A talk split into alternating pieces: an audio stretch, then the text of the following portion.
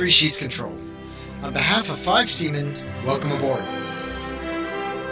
On the screen in front of you, please select the level of foul mouth Disney debauchery you'd like to hear while we input your coordinates. Now, locate the monitor overhead to the right. Make sure your face is clearly visible and give us a flash. I, I mean, uh, wait for the flash. Good. Sending news to the future. All systems are go. We're now linking you to your hosts. Enjoy the show. Fuck that little twig. Now that is phenomenal. I love shaking my booty. I've never been to the Edison. I know it sounds sorted, but you'll be rewarded when at last I am given my dues. And a test is podcast, my bad. deliciously squared. Be prepared.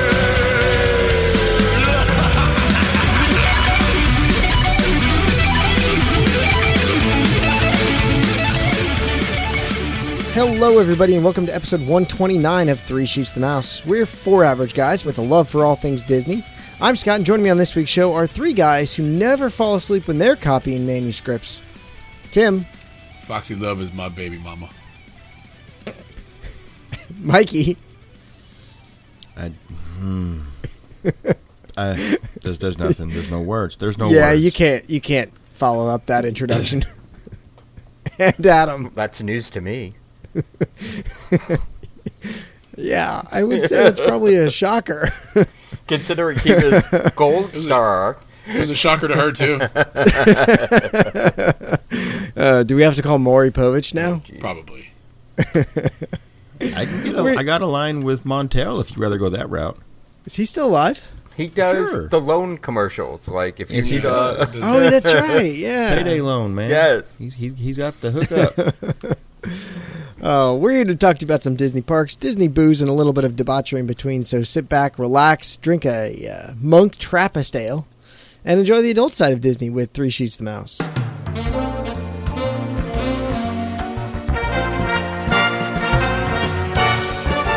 I was going to make a cocktail tonight, but then I got lazy because I want to celebrate my victory on last week's Armchair Imagineer. I voted for him. Oh Well, I got four votes. Have any of you ever gotten four times your normal amount? You No. didn't realize that. Well, four times zero is still it's zero. still zero. So- Well, no, I get. I usually get one. I usually get one. Because Andrea's No, she, She doesn't doesn't vote. for mine. She doesn't vote. for homer. Shit. So. Vote for mine? You kidding me? Uh, yeah. So I am celebrating my uh, uh, my victory. I was gonna make an aviation, but I got lazy. You call it a Um, victory. Let's just call it a personal achievement because that's not quite what the definition of victory. The little Scott. the little thing popped up on my my life screen. achievement unlocked. achievement. Four times your vote. All right, sweet. 10, 10 Xbox points, which means absolutely nothing. Pretty much. You are winning the game of Sims. You've got a skin. yeah. Um, no, th- this week, you know what? I, uh, I I posted this in the BSEA, and I, I really have been very fortunate to add some very exclusive bottles to my whiskey collection over the last year, and I kind of wanted to bring it back to where uh, to where it all started. And go bottom shelf, you know, go budget whiskey because bottom shelf does matter, Mikey. Yeah, when it's all you, you- can reach. If you pull out Maker's Mark, I'm hanging up. I'm not. I don't have Maker's Mark. This is a bottle I probably I probably have not drank or tried or had in my collection for I would say probably close to two years, and that's uh, Eagle Rare. Oh, It's thirty dollars a bottle. I've had that. No, I wouldn't necessarily call good. that bottom shelf. It's pretty. It's not bottom It's shelf, but it's mid-shelf, I would call that. it- it is a it is an age statement bourbon, which for uh, budget whiskey is very rare, especially these days. Most of the budget stuff is no age statement at this point. I would call that like a mid tier though. I wouldn't call it bottom. No, it's not bottom shelf, but it is a budget whiskey for how for the bang you're getting. you said bang. I did say bang. Um, it's it's ten years old. It is a single barrel uh, Kentucky straight bourbon whiskey. It's aged for a minimum of ten years. Uh, the, the the proof on it's not high. It's you know forty five percent, but it is incredibly rich with uh, citrus and orange peel and like you know toasted marshmallow. It's really good. Now, I Yeah, could I- drink me you- some toasted marshmallows. That's no lie. I don't care what it is. I I'm- mean, it don't tastes like Think I don't think I ever drank a toasted marshmallow. oh, you're missing out. um. You've had a Lafourche brew? Wait, no, that's not toasted marshmallow on top. What do they put on top? that's way That's that too passion sweet. fruit. Yeah. They, uh, every once in a while, they've had drinks in uh, World Showcase for food and wine that have like those uh, those foams on top. And one time they had a marshmallow uh, foam, like a marshmallow uh, flavored foam. It was, a little weird. it was halfway decent for one of those non-alcoholic drinks. So yeah, I try uh, not Eagle- to drink non-alcoholic specialty drinks when I'm in Disney because they're too fucking expensive to not have alcohol in them. Yeah, and they're all just nothing but sugar. Yeah. Uh, yeah, so Eagle Rare 10, uh, $30 budget bourbon. If, you know, you don't want to break the bank, it is, uh, it's, it's pretty, pretty damn good. I, I kind of, I, I think I shit on it the last time I did try it. I was like, oh, this, you know, Eagle Rare has no, It's because you're Um, bougie. well, no, Yeah, no, and I, it gave just, it it just an didn't, 80 when they shit on it. no, no, we've never actually tried it on the show, but I've never, I, I never gave it. I don't think I ever gave it a shot. It's actually pretty complex. Um, but yeah, it's very honey, marshmallow, oak, and uh, citrus. Good depth, good depth. Really like it. I'm So- happy. I'm, I'm, I'm, I'm glad for you, Scott. It's been a while since you've had something new to enjoy. that that you liked. He doesn't really get drinks that he likes often. No, no. He, like half the bottles on his shelf back there, he, he knows, eh, meh. That is not true. That is the only one I've hated is the Macallan Amber. Actually, no, I take that back. That's Mikey. not true. That Grangestone Islay. Oh God. Still the worst thing I've ever put in my mouth. Too oh, I concur. I was there. Too easy. You've had Oh. better. Oh God, yes. I've given I it mean- to you. Ugh. Oh God, that was I. That thing still haunts my haunts my dreams. I'm not all sure right. which thing you're talking about, but um, you thank you. All of them. All the things are now haunted. All All of the the things? things. My thing, your thing, until next thing. are now haunted forever. Yeah. Tim, what do you got tonight? Well, I have my fancy gold rimmed personalized chalice, and oddly enough, I'm filling it with a beer that's got the nickname of Wife Beater. Oh, Stella. Mm-hmm. Appropriately my- in that glass. I went back to my summer go to. Now that summer's almost over.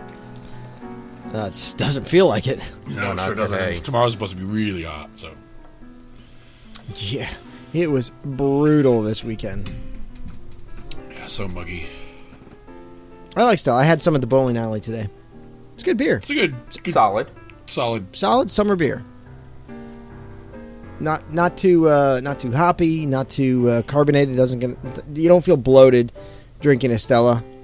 Well, only 12 ounces in a bottle, so Yeah, it's not a full 16 ounce bottle. it's good. Good stuff. Adam, what do you got? I got It's something this clear. gunpowder gin with uh, ice cube. Gin on ice. You are an old British lady. You're Dame Judi Dench. I'll take it. She has money. she, yeah, she, she's got a lot of it. Is she one of the four original uh, blonde bombshells? yes. I think so. Yeah, I think Yeah. so, right? Yeah, it's her. Dude, she was. If you look up Dame Judi Dench when she was younger, smoking hot.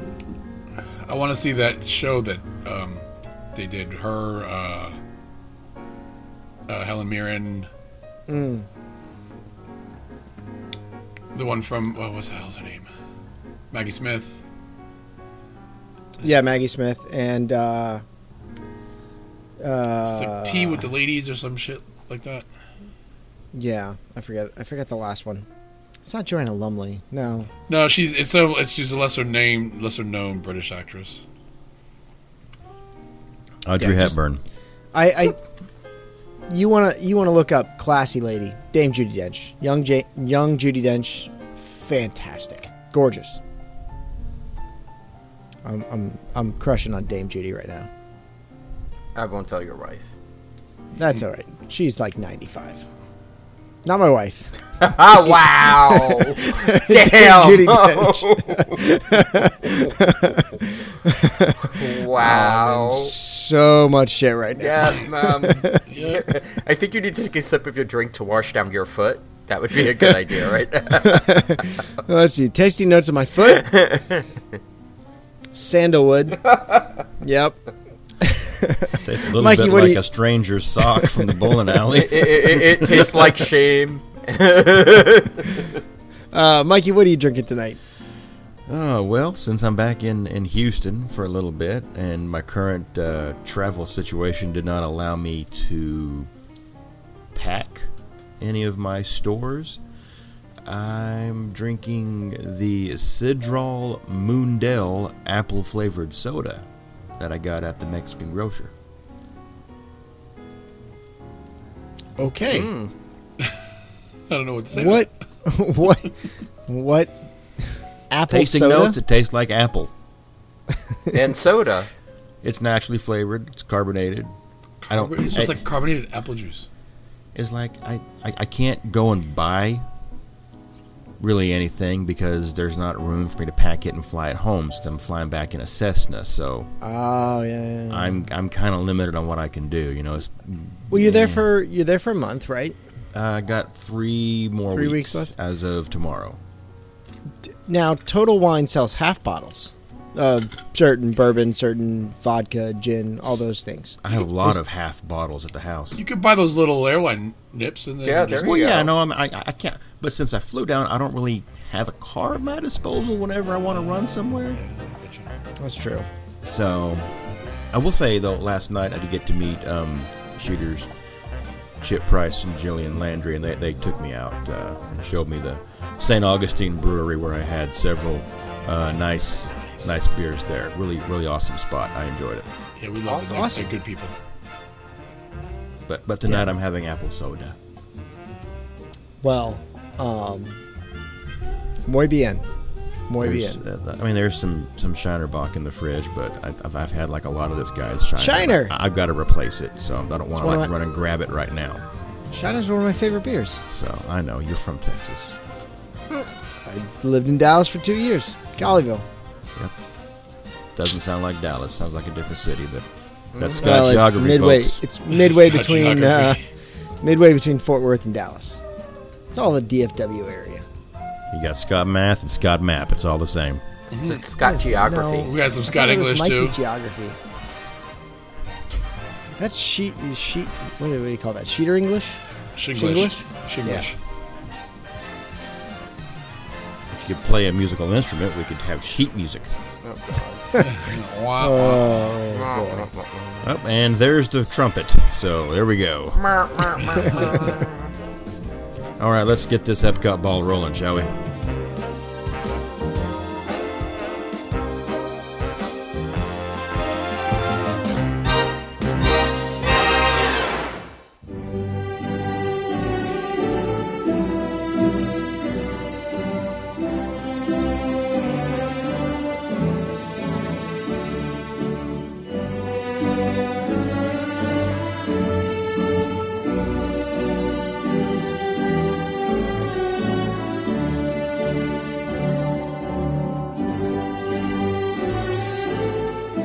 On tonight's show, we decided to uh, we you know we haven't done a DHD in a while, so uh, what better way than to uh, to bring back our DHD segment, our Disney history segment, and uh, and and talk about one of the classic attractions, one of o- Epcot's opening day attractions, um, Spaceship Earth. We all know it, we all love it, we ride it time in, time out. It is, I mean, i- it's it's a favorite of everybody. I don't I don't know anyone who's hated Spaceship Earth. I love Spaceship Earth. Still do. I like it. You, you know, think of it this way. I can't find It it. is the. yeah, I was just about to say. If you think about all the four theme parks, none of the other theme parks have a ride within the first 500 feet of the entrance, except Uh. for Epcot. Well, if you count the railroad, Magic Yeah. Kingdom has one. Well, yeah, I mean, that's more of a mode of transportation. I'm talking about an actual attraction.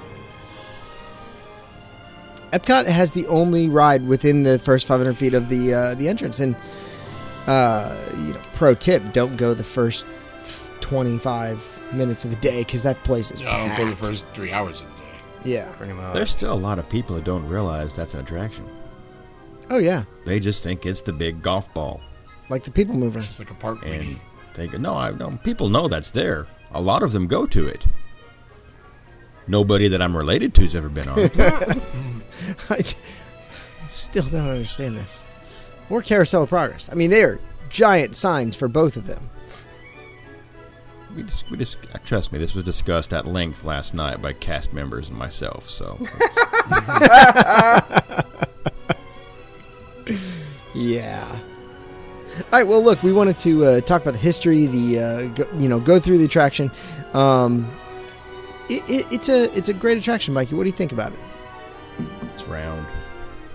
It's not round, actually. It well, it is not spaceship flat Earth, and you're right. Technically, it's not. It's not round. Um, so I'm, I'm doing this history thing, ladies and gentlemen. So buckle up. We got a lot of words. um, There To- will be a test afterwards. there will be. It'll be uh, multiple choice. Scantron. Yeah, use number two pencil. Fill the circle in completely. Circle C, and you're almost always going to be right. That's right. So to know the history um, of Spaceship Earth, you kind of got to go all the way back to where the idea for Epcot, you know, kind of came from and what it stands for. We all know Epcot and what it stands for. Every parent can order tequila.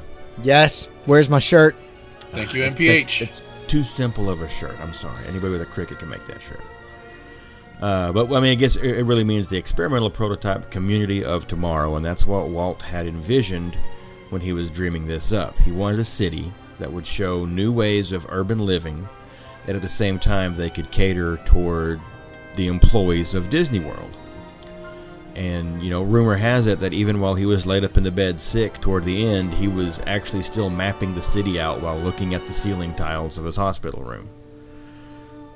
Obviously, he didn't make it. You know, he died in 66 and wasn't able to see his dreams come, his idea, his vision, uh, all the way true, which was probably, you know, for the best if you think about it.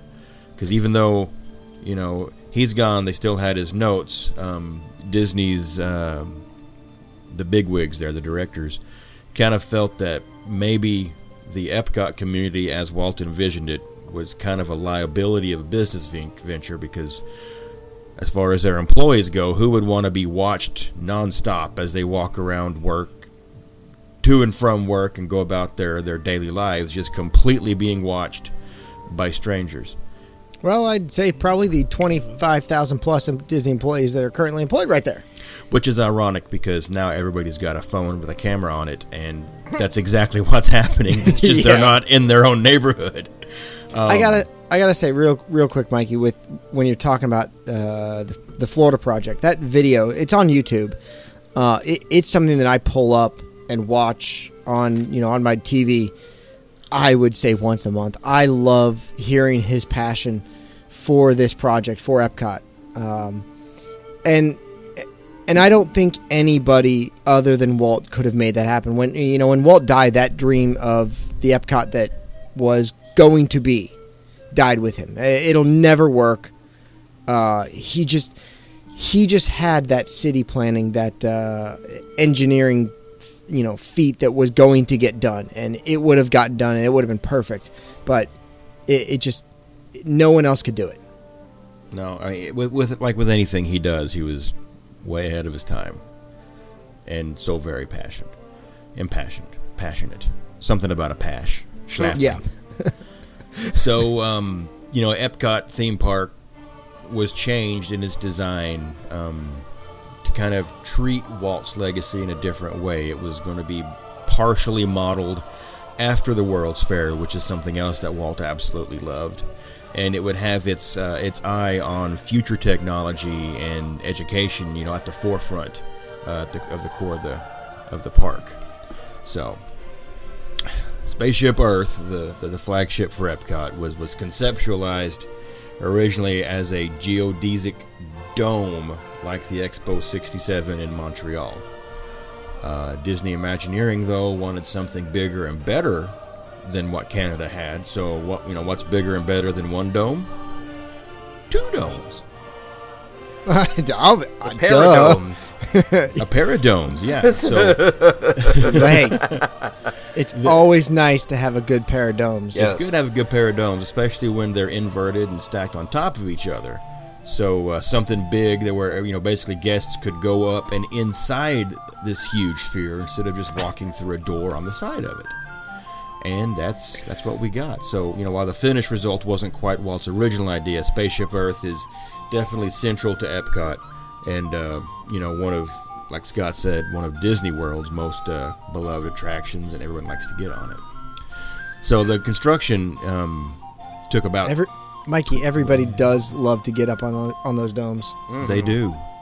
Um, Up wait- wait, inside it, I, I love being up inside those domes. Scott, I can tell you more about those domes if you'll give me just a second, sir. Okay, okay. All right, this this gets. Tell me- we- tell me more about the get so deep into these domes. Oh yeah. Um, it took 26 that- months to build Spaceship Earth. The uh, the architectural design was done by Wallace Floyd Design Corporation, and the structural designs of it were um, done by Simpson, Gumpertz, and Heger of Boston. Sounds German. so yeah, German. that sounds I know. very Boston. Uh, th- that was also the same group that was responsible for building the Expo 67 uh, dome in Canada. And uh, so, so you got this. Uh, we, we talked about it being, you know, a geodesic dome. Um, technically, the the proper um, Scott Math name for this geometry is a geodesic polyhedron, yes. Which basically means it looks like a sphere made of triangular faces. Yes. Um, so yeah, like I s like we said, it's actually it's a pair of domes, and in the middle of which there's this a ring that kind of runs around the equator. That's that's framed up out of steel tubing, and what that does is it allows the uh, top dome to sit on top of that, and the bottom dome suspends from it. And because if they were to just join the two domes together and put the feet underneath it, you would end up crushing the bottom dome just based off, off what the uh, materials that, it, it's made out of. So your actual supports go up and attach to that central ring that you know the lower dome suspends from, and the upper one you know hangs on. Um, so yeah, the end result is it, it looks like a, like a big sphere. And speaking of those legs, they're attached to concrete pylons that go 160 feet into the ground. Yeah, they went deep on those. Uh, deep domes. That's, that's, Mhm. that's some deep drilling for some domes. So long legs and big domes. Yeah, two domes, six legs. Two domes. Yeah. It's like a like a weird spider. um. So yeah, it looks like a big sphere. It's made of two domes, but it's a ball within a ball. You've got this outer layer, which has like eleven thousand three hundred twenty-four. Some some bitch counted them. Um, Alucobond panels. That's a, that's a, that's a trade name. It's made of polyethylene plastic and, and aluminum. Um, it's lightweight and strong, stands up to the wind and the weather in Florida. But the inner layer is made up of just regular steel panels that has like a neoprene waterproof layer all around the outside of it to stop water from getting on the inside. And in between those two layers, you've got this guttering system that collects water from the top down but stops at the, s- the equator halfway down and then funnels it um, through one of the legs and under the ground and out into um, World Showcase Lagoon. Lagoon. Yeah, that way people don't get wet while they run to stand underneath the big ball, so they don't get wet from the rain that's falling. Because Unless the basically, sprinkler pipe breaks and then right. Well, then that was coming from inside, though. It's it's it's meant to stop water from getting in from the outside, not to hold it in from the inside. Could you imagine going on spaceship Earth one day and it becoming a fishbowl? oh, it's a, it's a it's a water ride. Fantastic. awesome. they moved living with the seas. Uh, you know what, Tim? I'll, here's a bit of trivia for you. You can fit Spaceship Earth into the main tank at Living with Yep. the Seas. Yes. And submerge it completely. Um, so yeah, that, that's that's how they built. Uh, that's the history of how they built the outside of the ride, and uh, you know it allowed Spaceship Earth to open up as the centerpiece of Epcot. Like Scott said, you know, 500 feet from the entrance, and uh, it opened up October 1st, 82. It's a very important date in the world history of Epcot. Um, originally sponsored by Bell Systems, which would be Ma Bell, or Southwestern Bell and other bells, you know, the telephone company. Um, the original version actually started off with this dramatic entrance with fog machines when it started taking guests back in time to the dawn of mankind and allowed them to travel through time from the beginning of civilization to today and explore the breakthroughs in technology along the way um, as they're displayed in different vignettes with animatronics and the narrator kind of you know tells the tale of, uh, of what you're seeing. Then come in 86 it got its first refurb. And as well with the new uh, refurb you had a new partnership this time with at&t because you know they had to get rid of all their subsidies. Still technically it was ma bell but now it's at&t parent company. Um, and a new narrator. And um, gone were the fog machines at the start of the ride replaced with some twinkling stars but they also got new theming toward the latter part of the ride that was themed called um, Tomorrow's Children. And uh, the end of the ride showing, you know, pictures of kids from around the world and they're playing with this new theme song called Tomorrow's Child. It's a great song. It is. I a like good that song. song. Now, this uh, refurb held held in place for for quite a while, actually, um, until until '94. So, what, 20 years? No, what, Yeah. 18 years. 18 years. 18, 18 20 years. years. So, um, Uh, no. what's up? No. 86 to 94. 86 to 94. That's eight Oh. years. Yeah, 300 Scott Math. years, 47 days, Scott and Math. two nights. Scott Math. It's a thing. And apparently it's affects contagious. everybody. It's it's you know what? It's this damn apple soda that I'm drinking. yeah. I think they were fermented. It's brandy. Yeah, there you go. so 94, you got re- another refurb, and like it seems every time they do a refurb, you get a new narrator, and but this time they actually culled like three scenes um, that featured 1980s era technology that was at the end, which makes sense. I mean, you're no longer in the 80s, uh, which you know that makes this this attraction so difficult to to keep up with because you just keep have to keep having to change shit out at the end, and then you got to change stuff out in the middle. Anyway. Um, so the the ending of it is actually changed up and shows uh, a couple kids. They're talking to each other from across the world over the internet. You got a new ending with uh, fiber optic cables and hundreds of thousands of lights. They're blinking, and beeping, and flashing, and they're flashing, and they're beeping. Nobody. Nothing. The bleeps and the bloops. Are, are we talking about the the William radar guy? Shatner's line from Airplane Two. Oh, Fuck. I don't think I saw Airplane Two. Takes, pla- It's- takes place in space with the moon. I saw the first one. First yeah. one's fantastic. First one's amazing. Hey, same pilot. I needed the work. He did. He did. Yep. So yeah, and, and the space station scene, sheen scene, space station scene was also uh, cut from the end, but it, all, it the refurb gave guests a uh, a new and clearer image of planet Earth on your way out, and a new musical score based on Bach's Sinfonia Number Two in C minor. It's important to know. That'll be on the test. That'll be on the test. Yes. So moving through time, we move forward and we hit some of the dark years of the attraction. In the year 2000, In the year 2000. God, I knew somebody was going to do that. I think it was going to be you two of you. a 25 foot t- story tall Mickey arm holding a magic wand was oh. installed right beside the sphere to celebrate and welcome the millennium. It featured giant text on it that just simply said 2000 numerically, not Roman numerals, just regular numerals. That would have been funny if they'd have used Roman numerals because they could have made it, you know, tied it into the MM. the ride. MM. And uh, it was uh, it was it was really originally it was only supposed to be there for like just just the year 2000. We're done. It's no longer the millennium. What year? 2000. I'm not doing it. I'm, a, I'm, I'm, I'm a guest here. Um, He's boycotting. but they they changed it and just pulled 2000 off of it and threw the letters E EPCOT on it in like a cursive script uh, and kept the wand up there for seven years. They kept the hand for seven years Yeah. until new sponsors.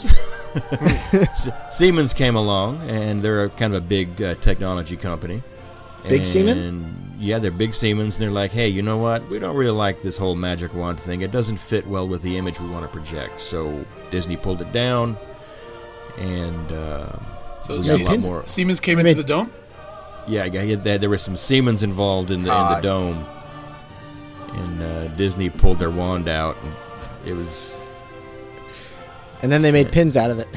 They did. Now you got pins everywhere. Disney's got rid of a wand and a hat. Somewhere is a magician walking around like, what just happened? Where did all my stuff go?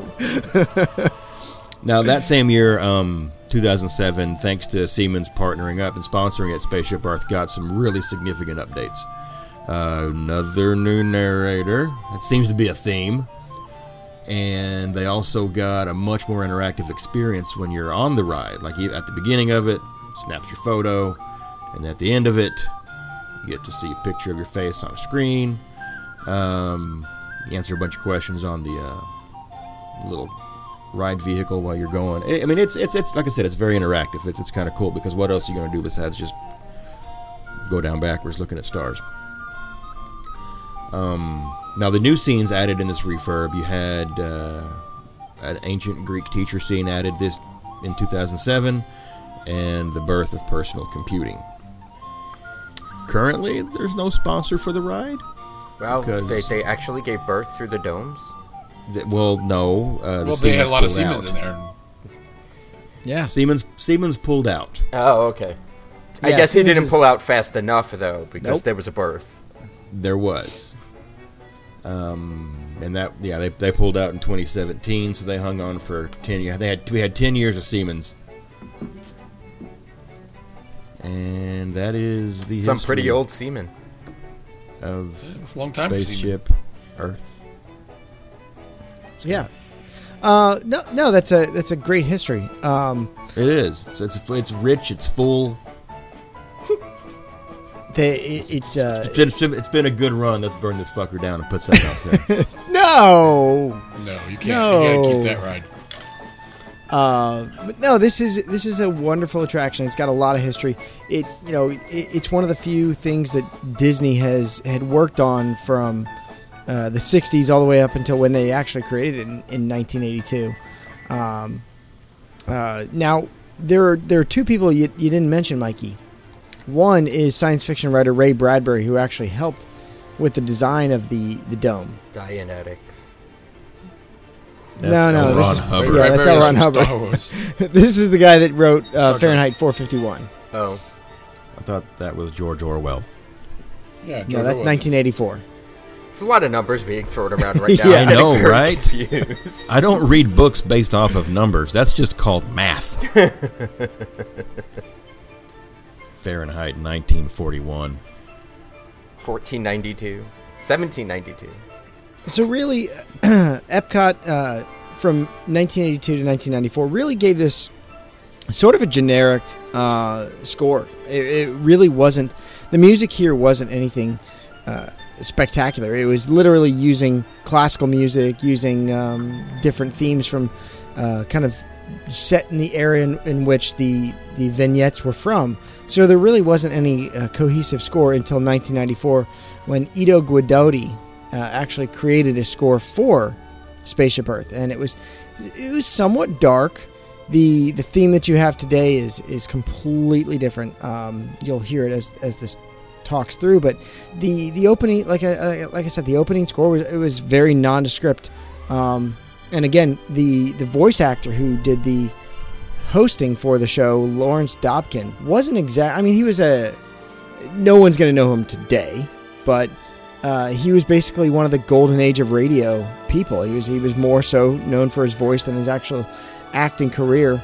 Um, basically, he was uh, he was the voiceover for the the television series The Naked City, which was kind of a police drama in the uh, in the 50s and 60s. Where have we come from? Where are we going? The answers begin in our past, in the dust from which we were formed. Answers recorded on the walls of time. Isn't there um a, it's like a point of contention as far as who the actual original voice is? So yes, uh, there there is a very very heated debate on whether or not this is Lawrence Dobkin or Vic Perrin. Vic Perrin is much more known, um, but there's no there's no actual uh, record of Vic Perrin being the narrator through Yeah, I always attraction. thought it was Dobkin.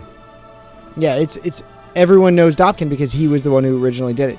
Now Vic Perrin allegedly came in and did some scenes for it, like one or two scenes, and so people just think it's it's him uh, throughout the entire uh, the, in the entire series. Now Vic Perrin, if you don't know, is the control voice for Outer Limits, um, which was on in the '60s uh, as a TV show. And then they brought it back as a reboot and it sucked. Yeah, it was terrible. Um, but in May of 1986, the attraction was given kind of a slight remodel.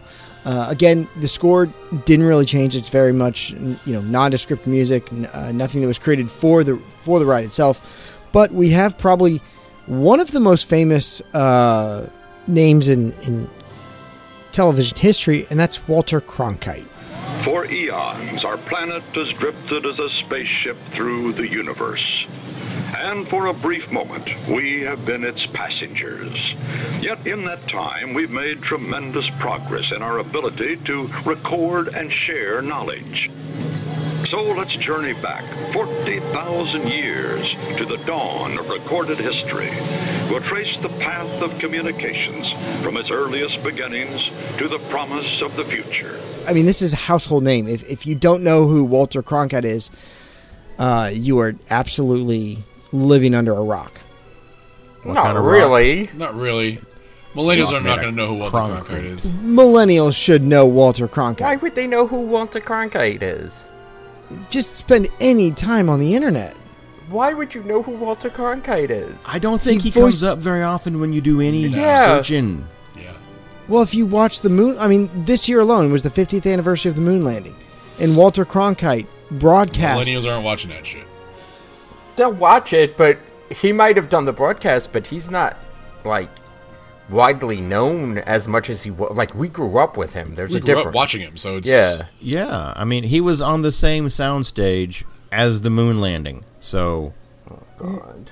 that We're Mikey, start this again so soon. Mikey, no, no, we're not going to talk about it because he's wrong. Send your hate mail to I cannot fathom people that don't know who Walter Cronkite is. I can't fathom that. does Ethan know who Walter Cronkite is? Absolutely no, because not. I, he's five, Well, then you can't fathom Ethan. but he, but he is, ju- he is.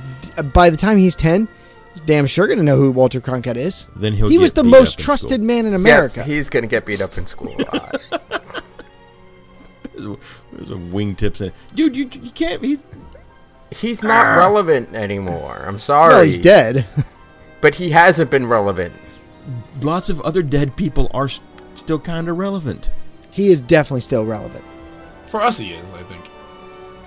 And he's a he's a, he's a national treasure, so I mean he should be relevant. But I mean it, that's not how the this. The, the the problem is they know who the Golden Girls are, but not Walter Cronkite. Well, you don't actually see repeat newscasts all of the time either Right. when you think about it. and Golden Girls is on syndication on like three different channels. exactly. Yeah. And And Betty White. So You don't you don't get to know uh, newscasters, you know, previous newscasters until they until CNN does like a decade series where they talk about the 2000s or the 1980s or one one of those kind of mini series.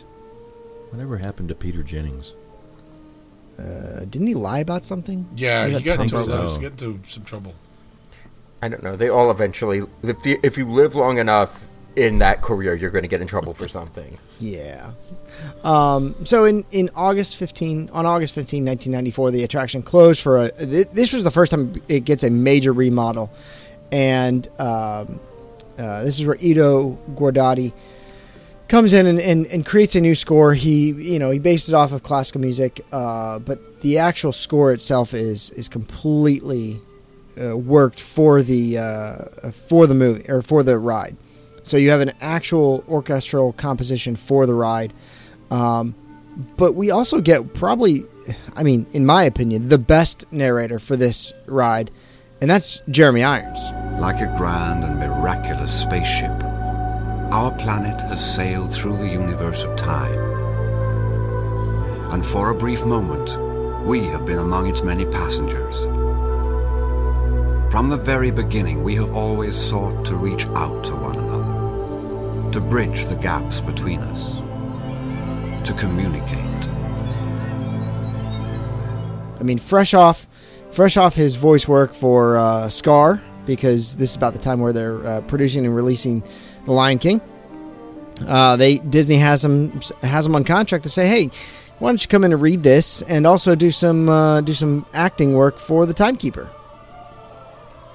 And you'll find, uh, it, you know, back back when the Timekeeper was an attraction, which uh, I, I, I'm Adam and Timmy, you guys have done Timekeeper, right? I have. You'll find Jeremy Irons playing Jules Verne. Okay. I haven't. I don't think I have. It must not be relevant. It's a dead attraction. It is a dead attraction. Unfortunately, uh, it's it needs to get brought back. I think not going to get into it. Robin Williams, great, great ride, great ride. So as we as we get to uh, what Mikey talked about the 2007 uh, closing of Spaceship Earth, and where we get Dame Judi Dench as our narrator. Like a grand and miraculous spaceship, our planet has sailed through the universe of time, and for a brief moment, we have been among its passengers. But where are we going? And what kind of future will we discover there? Surprisingly, the answers lie in our past. Since the dawn of recorded history, we've been inventing the future one step at a time. So let's travel back in time together. I'll show you how our ancestors created the world we know today. And then it will be your turn to create the world of tomorrow. But we also get, I think, the best score for this attraction. That's done by Bruce Broughton. Um, this is a wonderful addition. Now, I, I think that Judi Dench is her lines are a little bit comical, but I love the way she delivers them. Her her opening rendition for Spaceship Earth is very very good. Not Jeremy Irons, but very good. Um, now Bruce Broughton, uh, you'll know his work from a lot of Disney films. Not to be confused with his brother Sour. God, that is horrible. oh my god. Oh, Sorry. Tim, you better you better relish this moment. oh, oh God. Wow. You I think, Wow. these, I think these Stellas are catching up to me. oh my goodness, you are gonna get grilled at Big Smoke Blowout for more jokes. Yeah. Um, so yeah, yeah, Bruce Broughton's uh, film career uh, extends to such Disney films as Rescuers Down Under, Homeward Bound, um, Silverado, and Tombstone, which were popular westerns in the late '80s, early '90s. Uh, great films, great films. I get a kick out of the fact you had to actually, after you said Tombstone, a- add in the fact that it was a popular western. Dude, It's literally the only western. No, it's not the only western. Well, John Wayne did like 60. I'll be your Huckleberry. It is a great film. I love Tombstone. Fantastic. Not much that Val Kilmer did is wonderful, but that is the best of his work ever. A real genius. Top Oh, yeah. secret. Batman. Top- I'm just top- kidding. You went there. You went No, there. no, no, no, no, no. I don't want any hate mail. I'm just kidding. Um, Sight. But so yeah, today uh, currently we have Judi Dench doing the narration. Um, you guys have all heard it. Mikey, you've done Spaceship Earth. You found this one?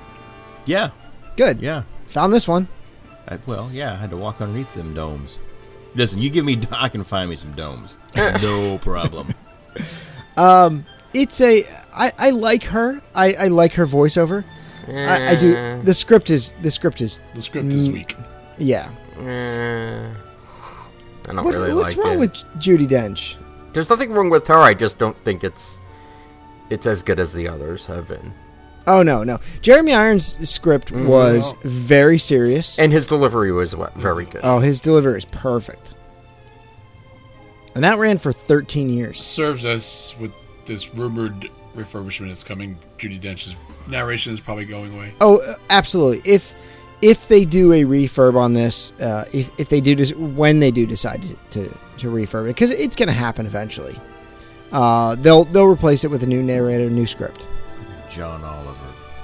Oh God, please no, please no, He's please on no. contract. It fa- it fits the suit. He's British and he's on contract. No, Straight it's going to be King. so snarky. Yep. Oh God, I used to like him a lot, and then he went David full crazy. Oh yes, give me David David Attenborough. Attenborough. Gilbert Gottfried. Yeah, he, won't, Right. he won't be touching anything Disney for a long time. and he won't be touching anything for a long time. Um, I I would love to have David Attenborough. So uh, so, I mean, can you guys imagine anyone else besides David Attenborough? I really like that idea. That's that would be my pick. I don't know. I think they would just go with someone younger that Yeah, is relevant to the kids. I think it's time that they kind of have to. Snoop Dogg. Yes, Oh, Foshizi, these are the that would be Phoenicians. awesome. Thank the Ph- thank the Phoenicians. I mean, it'd be Snoop Dogg and Martha Stewart together. Oh well, God! I can only imagine what the smell would be at the Rome burning. Yeah, I was just thinking that. It smelled like skunk in here. Oh, that's a sweet smell. All you know what? All you have to do is get the uh, uh, the scene from History of the World Part One where they get in the chair Oh, and no. they burn the I don't- I- Roman you know red. what? I, I don't think we need to have any Mel Brooks on this at all right now. We do now. Uh, yeah, those are the uh, those are the narrators. I mean, preferably, I love Jeremy Irons. I think he's the best one. Walter Cronkite, he also delivers a great script, but it is very much more news news reading, um, very direct, very direct. Um, all right, so as we uh, as we get into the ride itself, we'll we'll talk about the uh, the actual ride. So if you've gone through it, you can uh, relive it through our voices. Although not as sultry as Jeremy Irons. Or Dame Judi Dench. Or yeah, more like more like a Walter Cronkite. And that's Yeah, the way I it don't, was. I don't have the lines for my vignettes, so I don't have the lines for mine either. There's only, I mean, there's only a few that stand out that are quote worthy. Oh, from from Judi Dench's script, yeah. no, from the actual vignettes, the animatronics lines. Well, most of my lines weren't in English, so that's a problem there too. we can have Stephanie read them for you. there you go. Or Maria Miller because she's really good at reading in foreign languages. All right, we need to get Maria Miller and Stephanie to do menus. oh boy, Yeah, that'd be funny. Tim, the queue. Let's talk about how amazing this queue is. It's really not. What? It's just an outdoor switchback. I mean, Metal switchbacks, guys. yeah. And if you're if you're waiting on that metal switchback to get on this ride, then come back. Just leave and come back. Yeah, because there's, I mean, there's times in the day where it is. We just walk and you can straight walk up on. that concrete ramp and into the building. I mean, Yeah. don't don't wait on that that line. It's not worth it. Or oh, sorry, Brant, don't wait in that line. Wait a minute. He's got a thing for Online and inline. online and inline. Wait, you wait. You can absolutely queue online. I'm not getting It's into the this. internet. He's, he's gonna send Well, you hate mail now. technically, Tim, the Amer- the internet is America Online. well Welfare Office America Inline.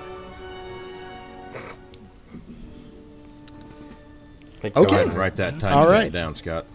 All right. gotcha. okay. So the ride itself. Well, the ride itself, you walk up this concrete ramp and into. I mean, there's really no one's like You You just walk right into the loading room. It's an omni mover ride. It's a turntable platform. The vehicles are constantly moving. You get in your time machine, and you ascend a dark tunnel, as Mikey said, with twinkling stars all around. The, the score starts to play. At the end of this tunnel, you start to see lightning flashing and hear some little rumblings of thunder and it opens up into a large movie screen that's stretched along the inside of the sphere. And on this screen is is playing a scene of some cavemen hunting woolly mammoth. And the, the narration starts to talk about how they didn't have any kind of communication. They didn't have talk to anybody, talk to talk to each other, and you know, hunting woolly mammoth, you gotta talk to your buddies and say, hey, you know, how do we take this thing down? So after that scene, you come to a cave with some animatronic cavemen, and they learn how to communicate with cave drawings. And one of I, I one of the funniest lines that Judi Dench has is that the problem with that was when we moved caves, the drawings stayed behind, so nobody could remember how to write or what they wrote. Except we found them later on and remember them. No, but we still can't read a lot of them, so that there's that too. And with the refurb, the cave drawings come to life as you're leaving that scene and moving on to the next one. It's kind of a it's kind of a cool feature. That theater needs some help. It does. That yeah, that with the, the movie with the mammoth, it, it's very. It's, It's bad. do- well, Yeah. well. First of all, your your eyes are just beginning to uh, kind of adjust. Well, to no, because you have but the it's still- tunnel. You have the tunnel. You're, so you're in Yeah, the no. We No, did because- it, and you couldn't. We couldn't see it. It was No, because so that- dimly washed out lit. and dim. It's very washed out. washed Well, no, the dim. picture, the picture they take of you flashes that bright flash, and your eyes are are, are going to take a few minutes to adjust after that bright flash. No, it's it's just a washed out Yeah. kind of thing. I left my sunglasses on. I forgot Because about the picture at once, and it's just it's extremely washed out. We've watched videos of it, and you can barely see what's on the screen. I mean, you have to do like a low light 4K HD. That's- We did. We did. There's a bunch of them There's a online. bunch of them online, and you And can't. it's hard to make out what it is. So I, I mean, I like the shaman scene. I like this uh, the the cave scene. I like the cave scene. I don't. I just don't care for the mammoth scene. No, no. That'll probably get ixnayed on. Oh, the I I Either imagine or so. updated. I mean, it might just need a, a bigger, a more powerful lighting source behind it too, Why can't we just projector. get an animatronic mammoth in there? because it's that space is not big enough. because for it it. will go the way of the Yeti, and it'll work for six months and stop. And then they'll flash a strobe light on it to make it look like it's moving. And then we're back where we started. Yep. Yep. Pretty The much. circle of life. They'll drop a screen in front of it to make it look all faded. A scrim. Yep. No, an actual screen like they did at um, like the Great Movie Ride right before they Right. closed it. When effects stopped working, they just put like a screen and Oh. flashlights on that too. Yeah. Now the uh, uh, the shaman. So obviously, animatronics are very very expensive. Uh, Disney never scraps one and throws it away. They actually reuse it. Um, this is actually one when they when they redid the ride in 2007. Uh, they took the Chief Joe from the American Adventure and brought him over here. So this is actually just a reused animatronic. Well, that's from, how you end up with geese and Star Tours. That's Yeah. right. Actually, almost all the animatronics at this point are are uh, redos. They're do overs. Yeah, I want to say one of the uh, Greeks is uh, like an old um, Abe Lincoln animatronic. Yep. Yes. Yep. Yeah, they, they you know Disney does not waste, and like like Tim said, that's how you get geese in Star Tours. Exactly. Geese droids. I, I, I actually think they're called like goose droids or something like that. the, yeah, that's the name. Yeah, Goose droids. 001, something like that. Yeah, they just rip the skin off them and say, "Hey, there you go, droid." Hot. Pluck some feathers. All right. So the next spot that we go into is sort of like an Egyptian themed kind of. You see the writing on the pillars, and there's sand, and the speech goes on here that they they figured out how to make paper, and this is one of the first animatronics that like I remember seeing. Even like this scene has not changed. I don't think ever. And he's just sitting there with the rock just pounding on the papyrus to make the paper. This unknown Egyptian pounding reeds flat is inventing papyrus, a sort of paper. Papyrus, in turn, creates better record keeping of plans, designs, and unfortunately taxes. Yeah, and you hear And- that pink, pink, pink, pink noise. I love that sound. It, it hmm. just it, it's it's one of those it's one of those like auditory clues that just brings you back to a Yeah. like Yeah. you know that's that's Disney. You know that's Epcot. That that pink pink pink. Because that sound does not exist naturally in anything. Yeah. No. That's not a real noise. No. Not even close to it. We also get one of the worst jokes in the history of this ride. There are a lot Well, of bad jokes in this, This version. this is one of the worst, man. I, when- I didn't write it. When I know you didn't write it.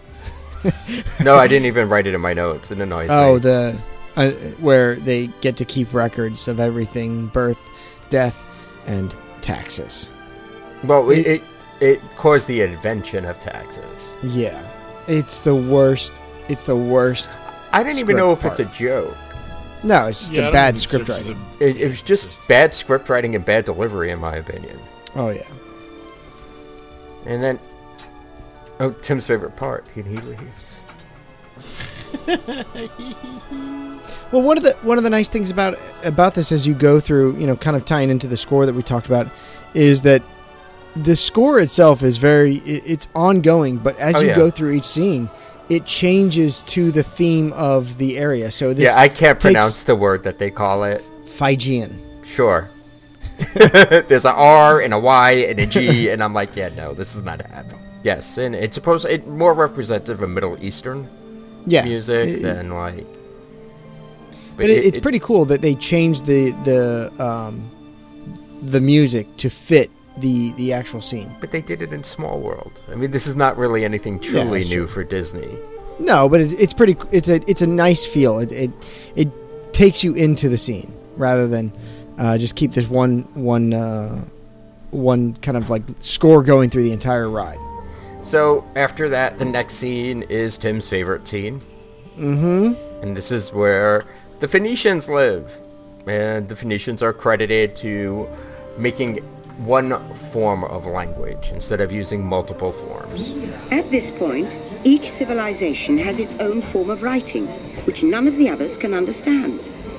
But the Phoenicians, who trade with all of them, have a solution.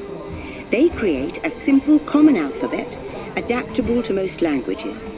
Remember how easy it was to learn your ABCs? Thank the Phoenicians. They invented them. So when you're learning your ABCs, who do you thank, Tim? You blame them. you don't thank them, you blame the Phoenicians. I mean, and this was also explained so that it creates a simple common alphabet. The scene itself is really nice because you have like the boats, and you see them trading, and they're handing paper back and forth. And yeah, I like this scene personally, but it, it's Tim's blame. Tim's blame the Phoenicians. I love this one uh, again because you know uh, for those of you who have not passed eighth grade social studies, uh, the Phoenicians were essentially sailing merchants around the Mediterranean, and you get this nice um, mural in the background with like lighted uh, lights from the cities behind them, and they're on the uh, they're at port. It's really cool. It's a really cool scene. Simple but effective. The Phoenicians and Greeks really blend together. Yeah. Because I mean, the, if the Phoenicians was a Greek word. Phoenicia is a Greek word. Okay. They, well, it's Greek for they who dye purple, because they their their uh, the Phoenicians' main export was purple cloth, because they had this they had the shell that they would crush to make a purple dye, and they were famous for it. All right. True, sto- true story. I, I believe you. I just don't know why I would need to know that. yeah. No, for me, I just I know I would never retain that knowledge. I have no idea where. I, if you like purple cloth, thank the Phoenicians. There you go. it's not like an insult. I just really I know I'm not going to remember that, and I'm going to get it wrong when I try to say it next time. so next up, you have lessons in math being taught at a piazza in an ancient Greek city. And this is trying to show how math kind of invented the birth of technology, which is a really far stretch in my opinion. The ancient Greeks were great inventors of the future. First, they established public schools, and then began teaching an intriguing new subject called mathematics. And with math comes mechanical technology and the birth of the high-tech life we enjoy today. I mean, yes, I understand like where the theorem comes from, but yeah, they're they're not building computers and stuff quite yet. But it's engineering. Engineering. Yeah, It's basic like- engineering. music. I mean, it, this is Donald in Mathmagic Land, where he uh, he goes into the kind of the ancient Greeks and he learns about music through mathematics or games through mathematics. It, it I, I can see where they stretch it. It's it's a stretch. It, it's a pretty yes. big stretch. I mean, because we're looking at basic math Uh, and basic 2000 math. Uh, Two thousand year stretch. yeah, a little bit. You know, it's nothing bad. But I, I like again. I like this scene as well. It's very. I, well, I'm always fascinated by Roman and Greek mythology and history and stuff. So I just can't speak or say any of the words. Yeah, no the uh, the Greek scene is really cool because it, it's a pretty. Detailed a- animatronic and it moves pretty well. It, It, moves very smoothly, fluid. Yes, but it, it's a, just a pretty scene. Especially for 1.0 animatronic. Oh yeah, it's a 1.0. I'm sure it's been fixed a few times. Oh yeah, I'm Oh, sure. But it- it's it's a good scene, and um, the the voice actor is actually speaking in ancient Greek, so it, it's very authentic. Yeah, I can't. I, I I won't kill anybody with that. The only the only word I understand is mathematiki, which is mathematics in Greek. I would I would have guessed that, but I wasn't Yeah. sure, so I could stay quiet. Is he saying anything about a Euro? Because that's that's all. That's all I got. Ah, that's a good one. I Sou- love I love souvlaki. it, Gyro. oh, uh, Ooh. shawarma, Shawarma. Shawarma and gyros are which is just an open-faced Yeah. Euro. yeah. I could seriously go for some saganaki right now. I bet you could. It's flaming cheese, Mikey. So could you. Yes, I bet I could. so, we, so are we leaving? We're leaving Greaseland Greece. now. We're leaving Greece. land. We're off the island. Hooray! It's not an island. Okay. It's a peninsula. So when you leave the peninsular region of the Mediterranean, Greece land, you enter the um, the the Rome scene, the one that everybody always likes to inhale that. Um, you The know, other you- peninsular. Yeah, I wouldn't know, Scott. I don't Europe. There's there's many. there are and there's many candles and made. diffuser oils and what have you. It's the best Um, smell in all of Disney. And you, you, enter this this this vignette, and uh, you, you- when you get into it, on, on your left, you're going to pass a large statue of Augustus, and you're going to see. Um, if you look close, you'll see the Latin inscription from the first of the twelve tables of Roman law. I actually couldn't find out what the hell that said. It just always says it's from the first of the twelve tables of Roman law. So I don't know what the law is. I'm sure it's something about don't kill folks. That'd be the first law I would make. Not them. It. No, Well, no, they they're they not- were pretty pretty Rome. okay with killing people. Yeah, they were okay, okay with the killing. Maybe it was yeah. They did a pay lot your of, taxes. uh, yeah. Oh, Yes. definitely, definitely pay Pay your your taxes. taxes. Pay your bills. and, and as as you pass the uh, the statue, you know you're going to see these two large columns that just you know really give you the theme of that you know it's it's old you know Roman architecture, and you're going to see uh, standing in front of those columns or on the other side, the columns are in between you and and the actual uh, action that takes place. You've got a, a Roman citizen dressed in a white toga, and he's talking to a Roman gladiatorial soldier. I would say. I mean, because he's got the red and the thing. and Yes, the a, a centurion. That's what I said. Mm-hmm. And uh, they're having a discussion. Basically, the toga man's giving him some type of a decree or a message that he's going to relay back. So you've got this uh, kind of showing you how communication is uh, is moving forward, and um, with uh, with the whole concept of Rome, you know, all roads lead to Rome. I think Jeremy Irons had that line. Yeah, his Uh, but- again, his scene or his delivery here is way better. His lines are way better. And it- goes on to talk about how the the concept of, of the Roman uh, Empire was just you know with with the technology of building roads and, and, and all that stuff. Unfortunately, Judi Dench, her line is it was the first World Wide Web. With lessons learned from the Greeks, the Romans create a powerful empire. To move their armies around, they build a system of roads all over the known world. Rome built the first World Wide Web, and it's leading us into the future. It was Womp not. womp. It is this. This is. Yeah, this is It just awful. and It's it's a so like line. it's this just is so worst line. inaccurate. It's so patronizing. Yeah, it's bad. It's bad. It's just like trying to make Yeah, no, it's like oh you yeah. really need me to You say almost this hear now? it in her voice that she really here's didn't here's how the first here's how the first reading this went.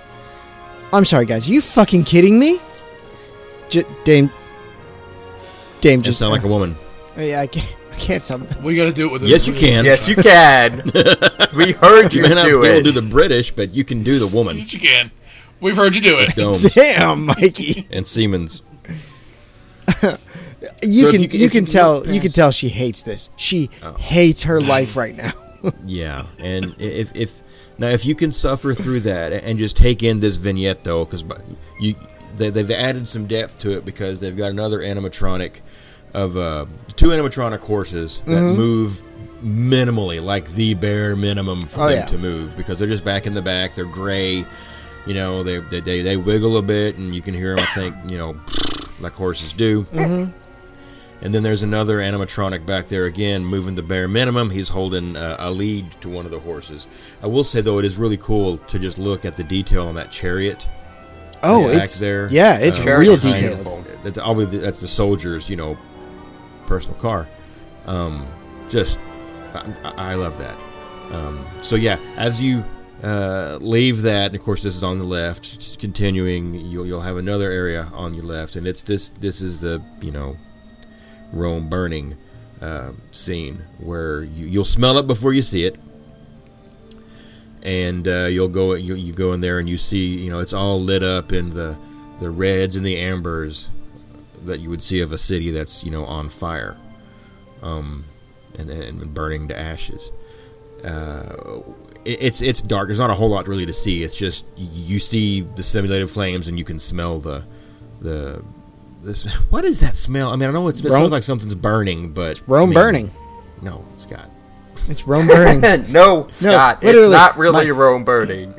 my candle sm- my candle says Rome burning. That Okay, smells well, also that- now They're, in they're just burning. Uh, It, it smells like incense and charcoal. Really. Yeah. I don't know. I was just, It smells I was like wondering incense, if anyone yeah. knew what that was really supposed to. Yeah. You know, it's what- what definitely their got like a uh, like an incense smell, like almost like not quite like frankincense because that's a little sweeter, but it's it's definitely got like an incense smell and burning charcoal. It smells like a campfire. a little bit, a little bit. Oh my god, yes, it does, and it's delicious. I'm gonna drink me some. I'll like drink some Rome burning then. I'll drink Rome I burning will all have day, some Rome burning as well, please. especially when it's sherry finished. Can't get that. Um, so if now if you if you look close, um, you can actually see to, to help sell this whole Rome burning thing. There, there's some some props that are actually some charred Phoenician scrolls that came from the previous scene with the Phoenicians. They charred them up and threw them down, uh, you know, on ar- around like litter to kind of help sell this, you know, to be because unfortunately when Rome burned, a lot of the the, the most notable documents at the time went up in flames with them. Kind of. Sort of. Sort of. Sort of. Because that ties right into the next scene where you learn about the Library of Alexandria in Egypt. But then we hit a roadblock. Rome falls, and the great library of Alexandria in Egypt is burned. Much of our learning is destroyed, lost forever. Or so we think. It turns out there are copies of some of these books in the libraries of the Middle East, being watched over by Arab and Jewish scholars. Call it the first backup system. Um, you you leave the ruins of Rome on your left and to your right. You're going to come around a corner here, and you've got uh, these these three guys sitting on some pillows. uh, they're thinkers and they're sitting around a table. They're scholars and, and they're they're they're you know just discussing whatever thinkers discuss. I don't know. I don't speak the language, but it sounds smart. And uh, I, I this is a really cool scene. I, I like it because of just the way it's lit. You've got all these um, shadows that fall on the animatronics. And then on the back wall, you've also got you know shadows and bright spots that are kind of like a pattern kind of thing. I, I think uh, a, a lot of detail went into this little bitty scene that you just kind of zip by real quick. This is one of the scriptings that changes the most, though. Yes, it does because it. Uh, she says Arab and Jewish. Yes, and it was. This has been all over the place. Like, if you listen to the original recordings, it was.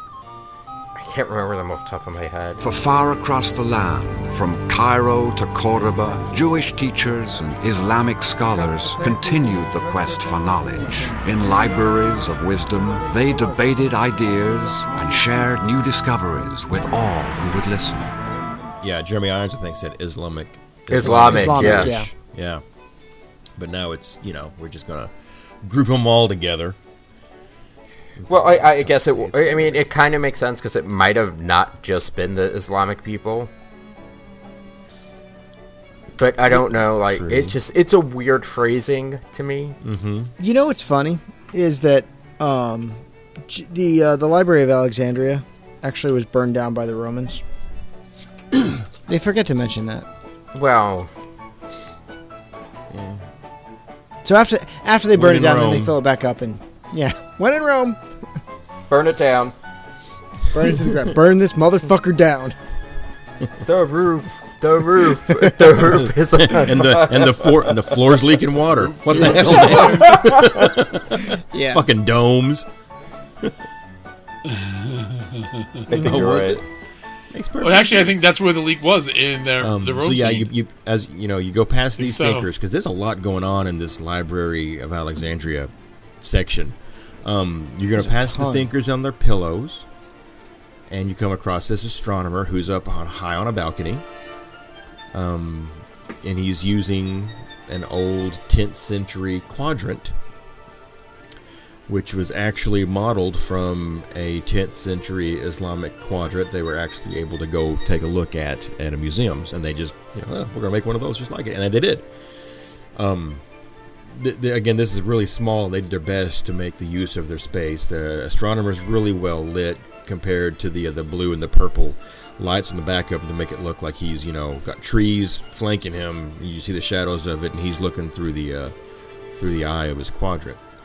And um, and then you go right from that. You go over and back on the left side. You you go past this early uh, type of library with uh, with books on the shelves, and there's an older scholar again hanging out on the floor on some pillows. And he's got all of his little his little tools to trade, the th- Thinkerman's tools. You know, um, it's a small scene. It happens really, really fast. you, you know what? But it's such a detailed scene. Like you It got used to have three animatronics in it, but they've, they've pared that down to just one. yeah. Yeah, it's one now. And, and, it, And it's a honestly, like poignant the scene. detail of the art, I, I eh, forget the Right. animatronic itself. Like, look behind him, the window carvings, the scrolls, the books that are saved on the shelves. I mean, it is a ridiculously detailed scene. it it's th- I mean this is setting the stage for you know the scholars the thinkers and people thinking forward instead of thinking backwards and and you know that's that's how you you improve society and that's what where you know humanity was was was going at this point to the point where the next one is uh another favorite of a lot of people's. Um, you go into this uh, medieval monastery and there's monks there. Um, and uh, as as she tells you, they are working feverishly to uh, to basically translate manuscripts or to copy manuscripts by hand. You know, you got the the monk you see is holding a quill, and you know he's uh, writing down, and, and that that quill feather is actually a good trick for the anima or for the Imagineers, where they were able to that you wouldn't have to move that hand nearly as much on the animatronic to show that movement because everyone's going to be looking at that that feather, so it really tracks it really well. So you you know that's something I noticed when I was watching the, the replay videos. Uh, but yeah, you got that, and then you pass the monk who's passed out asleep on his little table. Um, you can hear him snoring, and if you look close, you can actually see him breathing. Mm-hmm. So, and uh, some of those manuscripts, Disney actually went to um, the Huntington Library in uh, San Marino, California, and talked to the curator of rare manuscripts, and uh, she was their consult for recreating um, a lot of those uh, scripts that you see there as props, but they are recreations of period documents that these uh, these these monks would have been copying over. So. Yeah, it, it- again, a really cool scene. A lot of, um, a lot of detail in this this kind of like dark ages scene.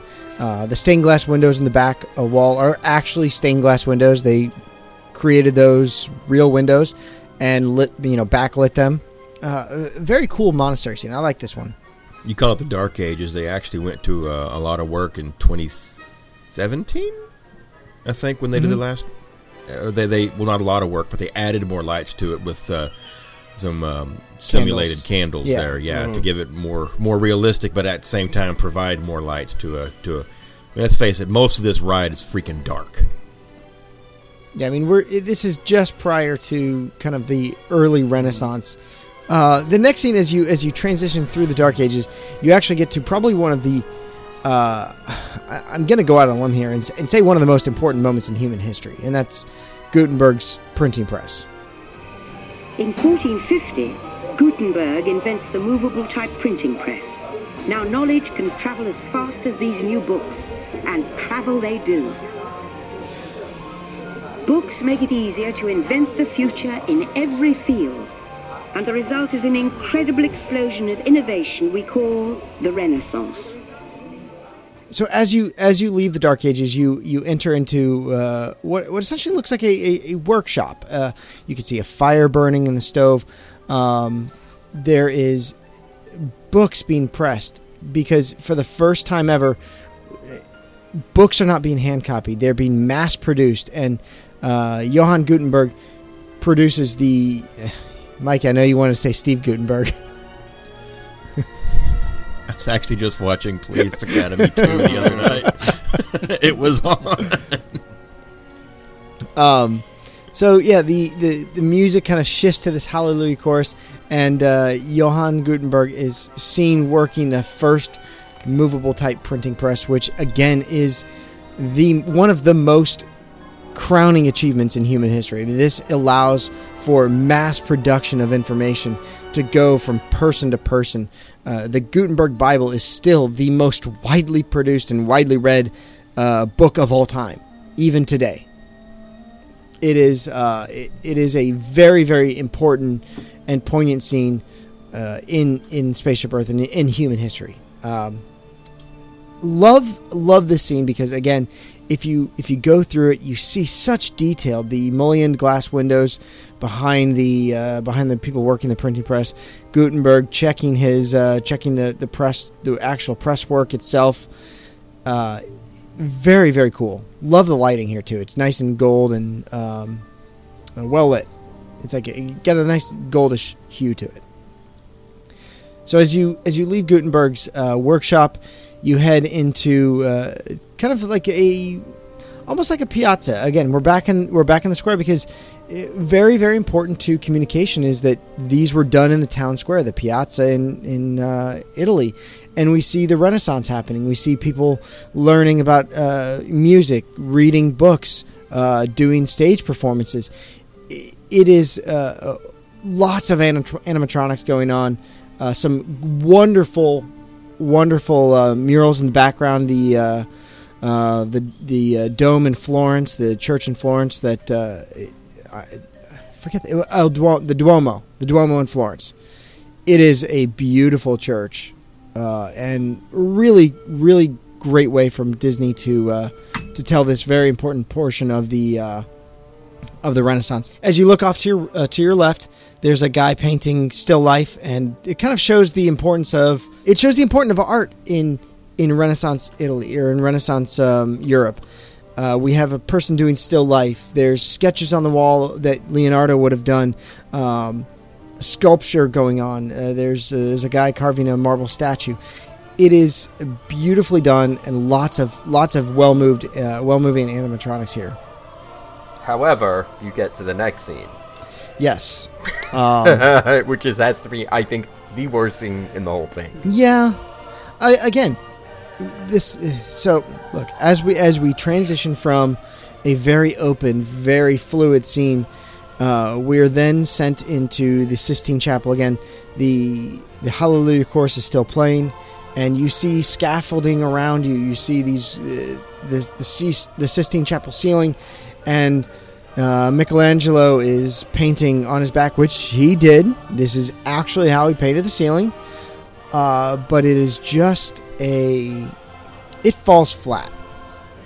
I mean, there's so much wrong. I mean, you know, you see all the detail that they put into these other scenes.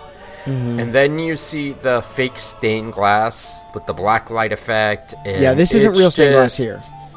It, it's just like, for all the work they put in every place else, this to me makes no sense. I understand why it's there. They could have left the walls black and it would have been better. Yeah, these My aren't real stained glasses. These are these are faux. Um, They're real faux. They're black light faux. Oh yeah, they're real bad. They ain't faux real. They're real faux. the Sistine Chapel, if you've ever seen it, is absolutely magnificent. It is a crowning in hum- human achievement to paint uh, this beautiful fresco on your back. I mean, these are very, very detailed. It's hard enough to paint standing up. Michelangelo painted this on his back, you know, on the ceiling, and again, very poor animatronics, very lacking. I mean, the paint. It, it's the paintbrush is too far away from the painting, even, and you can see it even. It's a giant view. paintbrush too. This is something you Yeah. would basically do. His arm just moves back and forth. Yeah. That's it. It goes like Not good. back and forth. Not good. No, no real script here because it's just uh, you're really supposed to be taking in the awe and beauty of the Renaissance and, and the art that that uh, came from that. I know this takes. This is the worst jarring I have in this attraction, in my opinion. Yeah. Uh, honestly, I I think what's missing here is, is more so the science from the Renaissance. Leonardo was look. Everyone knows him Too for his controversial. I know, but everyone knows him for his paintings. His science was way ahead of his time. His science is way controversial. That's I know it is. With that. But they should have had they should have had like his Vitruvian man drawing on the wall. They should have had His flying machine. Flying machine. I- this That kind of stuff they could have put. This yeah, but really they can't missed. put it in because of the Da Vinci Code right now. I love that. And it movie. I sounds love stupid, but they can't put it in Love that. I love that it's book. That book was great. with something totally different. Tom Hanks, Disney legend. It's not a Disney movie though. No, it's not. But he is a Disney legend. Or is he? Is he already, or will be? I don't. I, I don't think he is. I yet. don't think he is yet either. I know Tim Allen is, Yes. and I, I gotta assume that Tom Hanks is a Disney legend because he's he's the only person to actually play Walt Disney. I would assume so. Uh, no. No. Tom Hanks is not a Disney legend yet. That is he has he has been Walter Elias Disney. that is a crime against humanity. They're gonna wait till he dies. Yeah, like it pretty much. Wow. I I mean the g- his movie was literally the inspiration for an entire theme park and ride. And that was Splash. Michael Eisner wanted Uh, a movie studio place and yeah, Splash. that movie is bad. Yes, it is. It's horrible. Horrible. Yes, Mikey. John Candy. Well, Yes. not his best work. It's not a good movie. No, it's not. Daryl Hannah. Yeah, I would have done. Okay. What about Big? No. John Candy's best movie is still The Great Outdoors. No, Tom Hanks was in Big, not John Candy. I know. I'm saying Tom. Ha- Or I said John Candy's best movie is The Great Outdoors. Love that movie. Is that better? Is that better? summer rental. Uncle Buck. Uncle Buck is Oh great. God, Uncle Buck. I love Uncle Buck. Um, Quarter and have a rat and all that thing. Yeah. Uh, so yeah, as we as He as was also Barf. I mean, I'm just saying. oh yeah, yes he is. I'm my own best friend. I'm a Morg. And uh, look, we've now gotten three Mel Brooks Plane, trains, and automobiles. Oh, plane, yes. Oh god, great movie. All right, we got to move on from the Renaissance. Yes. yes, and th- this is where things kind of take a turn because the next scene gets so chaotic. I mean, we jump, I mean, we- we jump what 400 years, Yeah, you know. It's Yeah. a spaceship, you're fine. 200 years actually. it's hot tub time machine, you're good. Mm-hmm. into the industrial revolution you're you're immediately hit with the noise of a loud steam press and this is another weird part of this scene there's a, a newsie in the corner facing the wrong way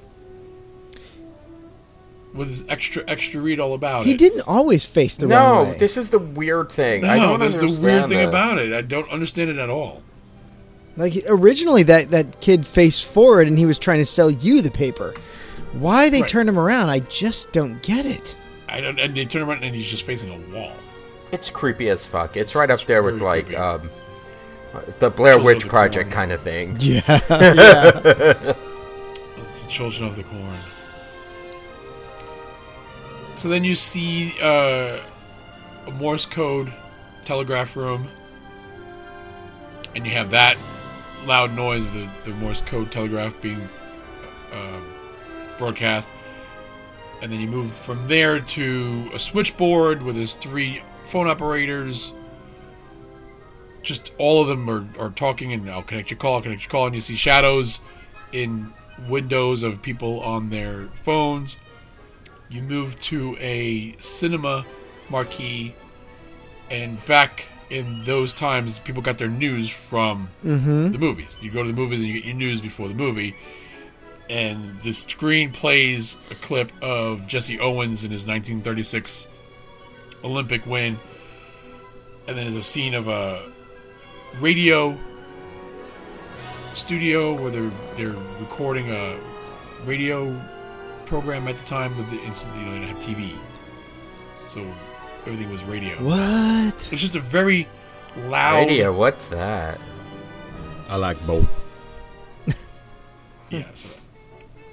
And it's ragtime music being played in the background. It's just a loud. I mean, I guess it's kind of symbolic because that's when you know everything was industry industry was coming up and it was so hectic and chaotic and but it's just it's too much Yeah, it, I mean, sen- sensory overload for this scene. it's a it's a very again symbolic for the time tim like you said it's a very fast paced the industrial revolution happened like overnight Yeah. it was a very fast paced time where things were popping up left and right new inventions uh, were, were i mean it was rampant and makes sense but it's very loud very chaotic especially coming off of the boring scene like the, the last one, Michelangelo. It's just shocking. Yeah, it's One of my favorite scenes, though. I just love it. I like it too. I like it too, but I, it's I like still, the way it just- looks. I love looking up and seeing all those uh, cables strung from building to Yeah. building, and just I, I just I love that. I, I, I It go kind of from think- reminds me. It kind of ties in for me. Ties in um, Carousel of Progress. yeah Yes, very much so. yeah no, I, I really i really liked i really like the scene uh, Take our word for it, Mikey. the uh, the uh, the cinema scene's really cool because you're right. The the news came from you know those uh, early movies where you'd go to the films, you'd have the newsreel of what's going on with the war or what's going on in the world. You know, uh, kind of a, a pseudo propaganda, but also that was the only way to get your news other than the other than radio. It's very cool. the The switchboard is actually a replication of an actual model switchboard supplied by AT and T, who used to sponsor this ride. So AT and T actually gave them a, a switchboard, said, "Here you go, recreate it," and they recreated it identical. Whose logo is a sphere. Yep. Very cool. Is this where I? Is this me now? Oh yeah, it is. Yes. So the next screen we jump about. What is it about? Fifteen years?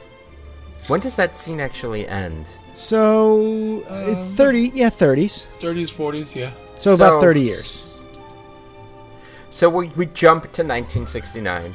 You're seeing a room which extremely 70s looking. Oh, I love it though. I want that living room. We used to have that carpet in this house. Pretty much orange shag carpet. And on the TV, you have the broadcast of Apollo landing, landing on the moon, Mikey. By now, we're all communicating from anywhere on Earth. And in 1969, from somewhere else. That's one small step for man, one giant leap for mankind. Who who's on that? Featuring Walter Cronkite. Oh, And- now, okay. wasn't there? I mean, I don't know if it still is, but wasn't there a mousetrap game in the back? there of the is. seat? It's There still is. Yeah, it's still it's there. in the carpet. It's still there. The This- thing that I- is I w- gone is the Beatles album. The White Album used to be uh, in the corner, and it's not there anymore. Well, the girl wasn't the girl holding it at one point. She was holding it, and then they put it in the corner. It's removed completely now.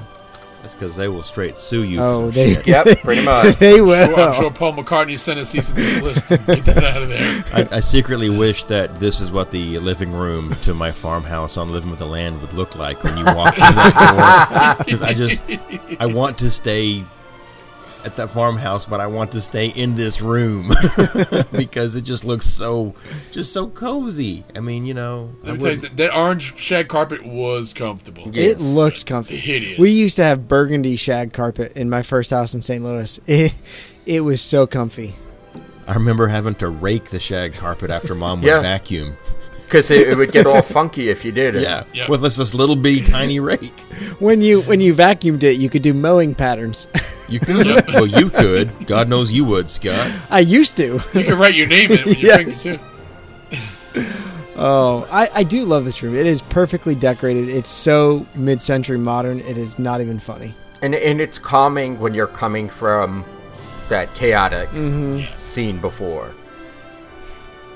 And right after that, you're treated to the first semi modern, I guess you would call it. I don't know when this is supposed to take place, to be perfectly honest with you. To send a man to the moon, we had to invent a new language, spoken not by man, but by computers. At first, very large, very expensive computers, but we see the potential. I'd call this late 70s. seventies, mid mid to well, late mid yeah mid because seventies. the go-go boots and But yeah, she has the go-go boots, so she looks like she's going to a disco. We're of course talking about Foxy Love, the girl scientist, sitting with her pen, sometimes in her hand, sometimes it fell out It's and on the it's on the floor.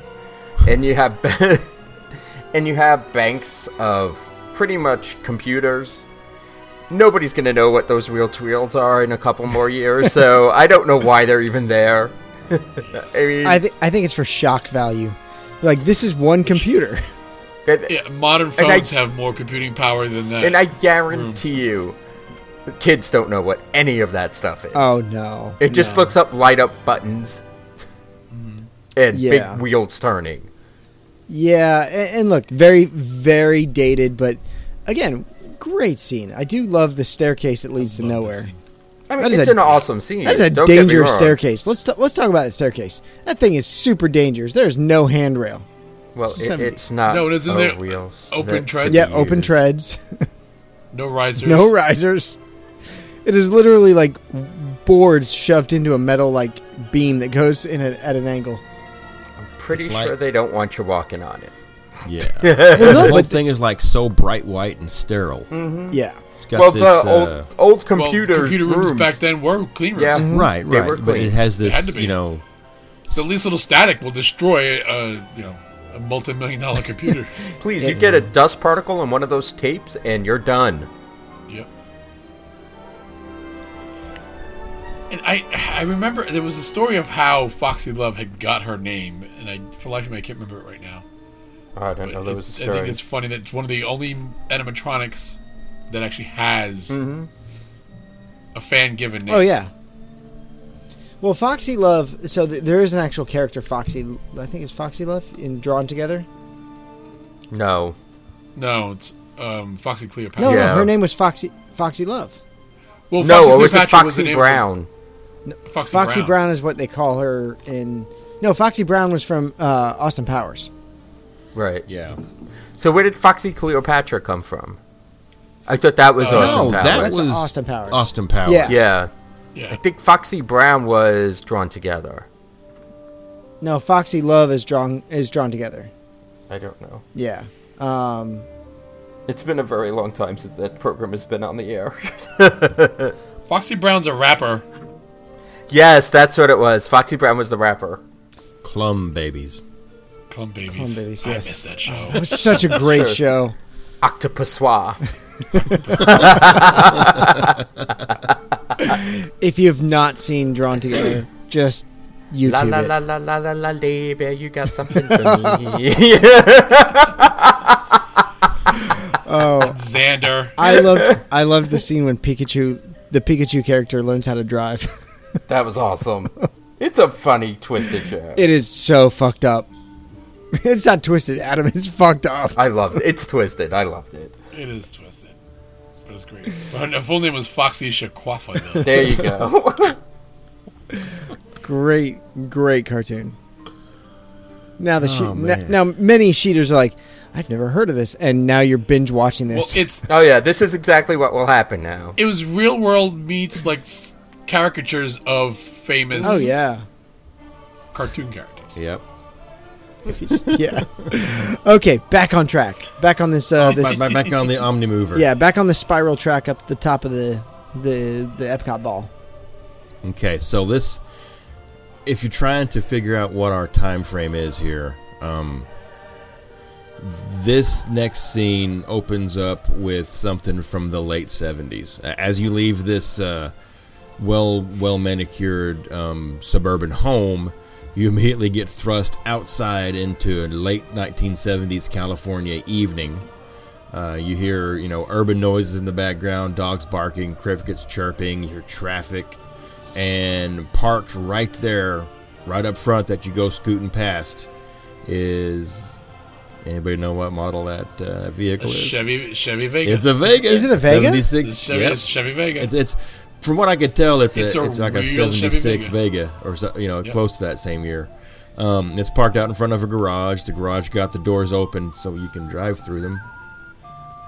And um, you do you drive right into the garage. Your your vehicle goes right into this garage, and when you enter it, if you look to your right, it looks like any old normal garage. You know, with trash cans, bags, trash, clutter piled up, lawn tools, a bicycle, ice skates, just normal garage shit.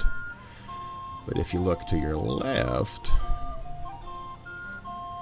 it is a Technophile's wet dream.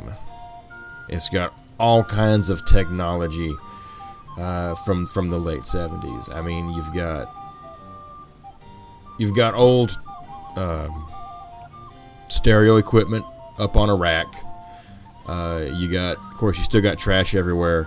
You got this dude sitting in a, a folding chair in front of a little table, and you know he's got this button-down shirt tucked into his denims, and he's got these ridiculous headphones on, and he and he's at this keyboard not hitting a single key. What if everyone could have one of these amazing machines in their own house?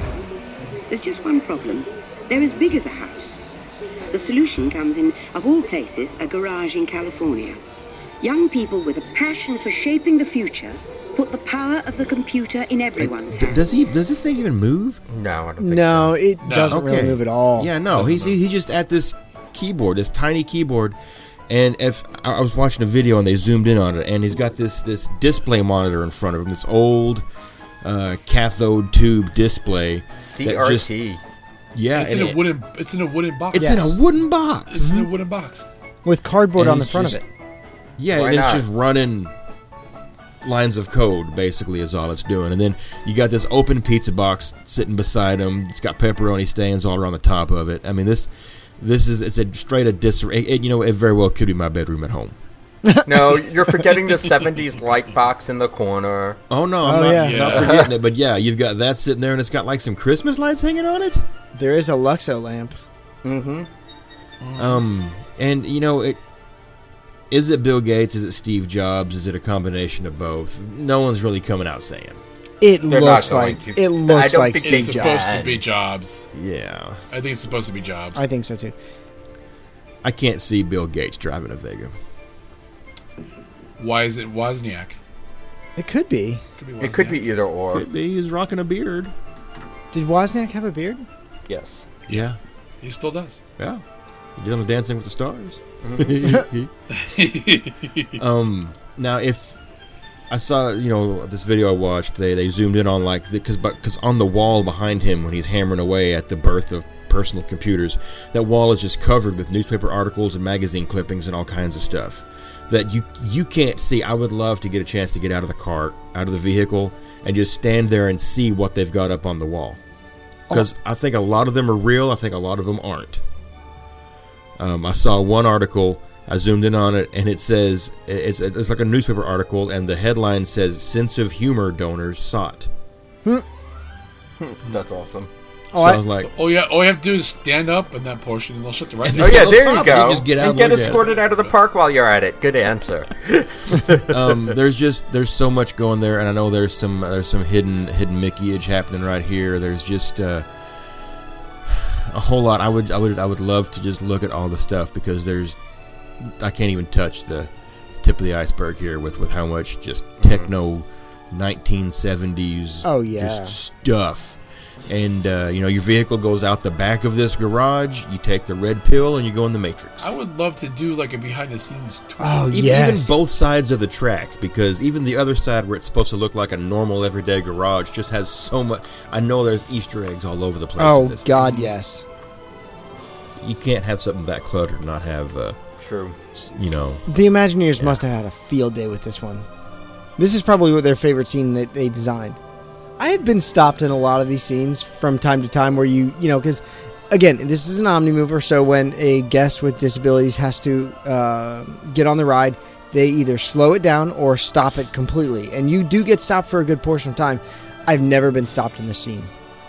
Yeah, I don't think we have been either. I don't think we have either. We've been stopped at Rome plenty of times. Stopped in Rome, stopped in Greece a lot. I always seem to get Stopped stopped right next to the Phoenicians. the Gre- uh, the Grecian uh, lector. I would love to just sit and look at this thing. We, we need to make friends with some cast members. We do something that can stop the ride. Um, all that right, don't like their jobs. so the Matrix happens. Together, we form a super network that glows with billions of interactions. And once again, we stand on the brink of a new renaissance. Is this the Matrix? Yeah, there's a whole bunch of Oh, yeah, the flying Matrix just yeah, you just it, it's like oh my god, now I'm traveling through the internet and time's traveling fast, and it's just it is it's just it's ones and zeros, bits and bobs, and they're green and they're flying over your head. Um, I had a screensaver like this in like 1999.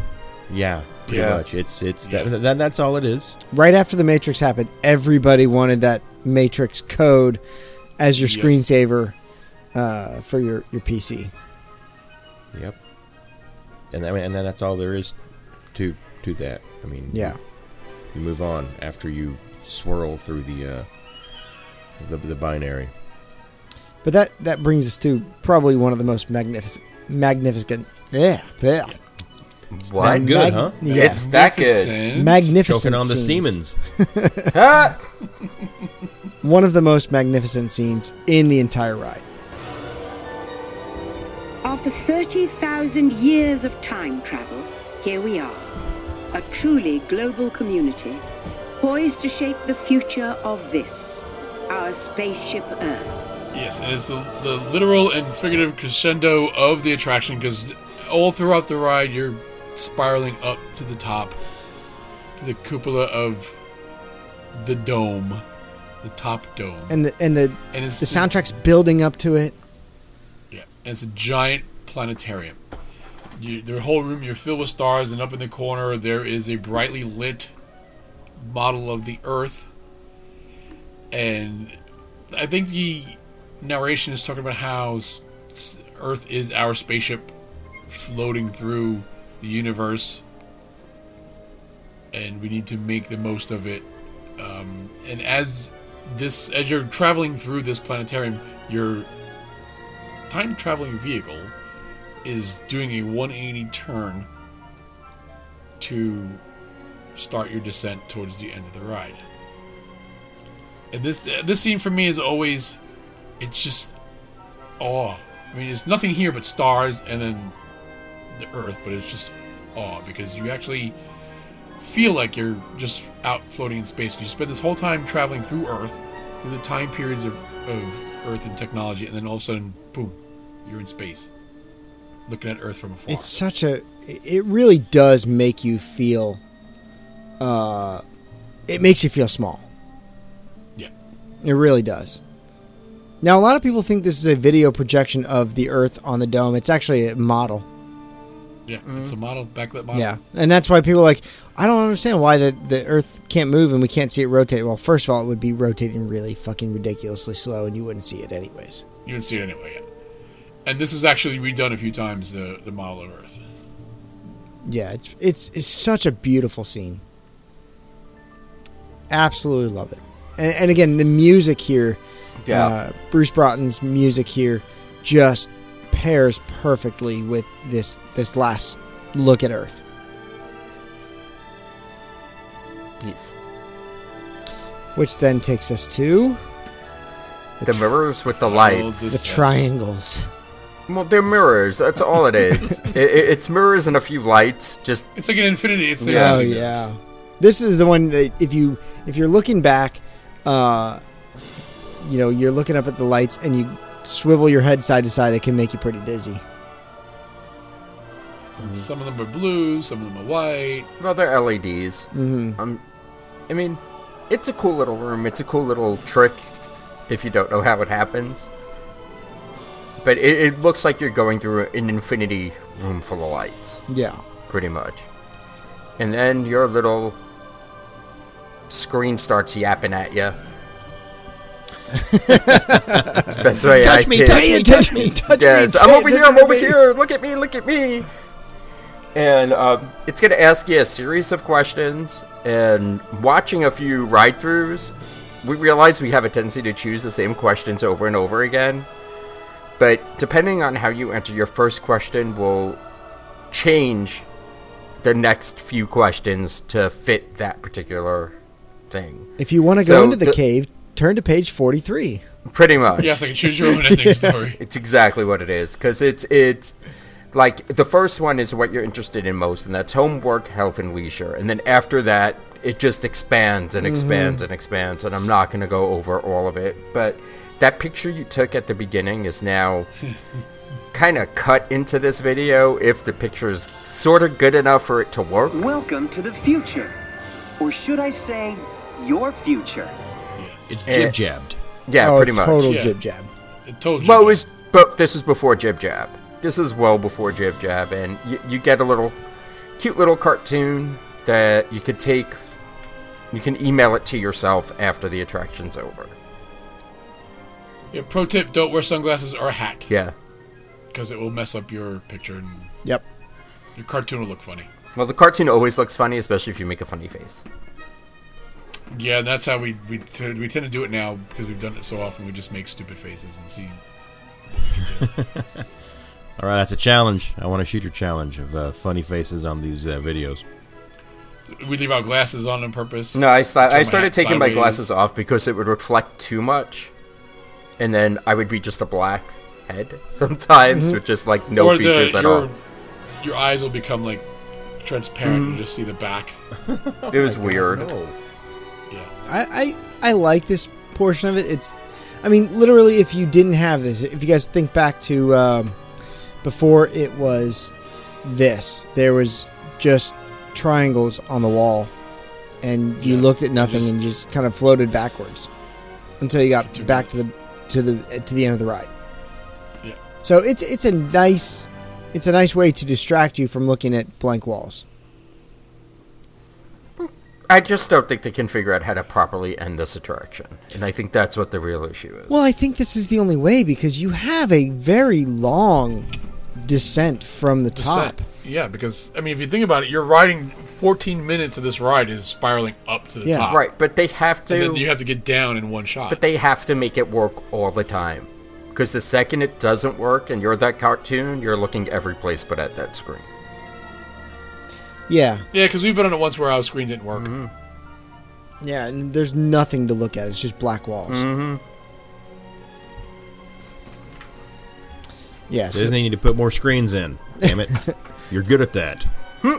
So yeah, as you as you uh, exit the ride, you're you're brought back to uh, a very similar situation in which you entered the ride, a uh, kind of a turntable, and your time travel vehicle opens, and you exit, and then you are thrust into uh, a- post show. So this is really there's there's a couple of um, couple of areas. The first is is kind of called Earth Station, um, and that's that's where you walk out, and there's basically a uh, a big map and it shows kind of you'll see your face if the if your photo was taken you'll see your face and then it'll like you know rocket shoot you into where your location that you chose uh, where you're from. Because when you when you first start this ride you get to choose where you're from. You pick the location you pick your your state your city whatever it is.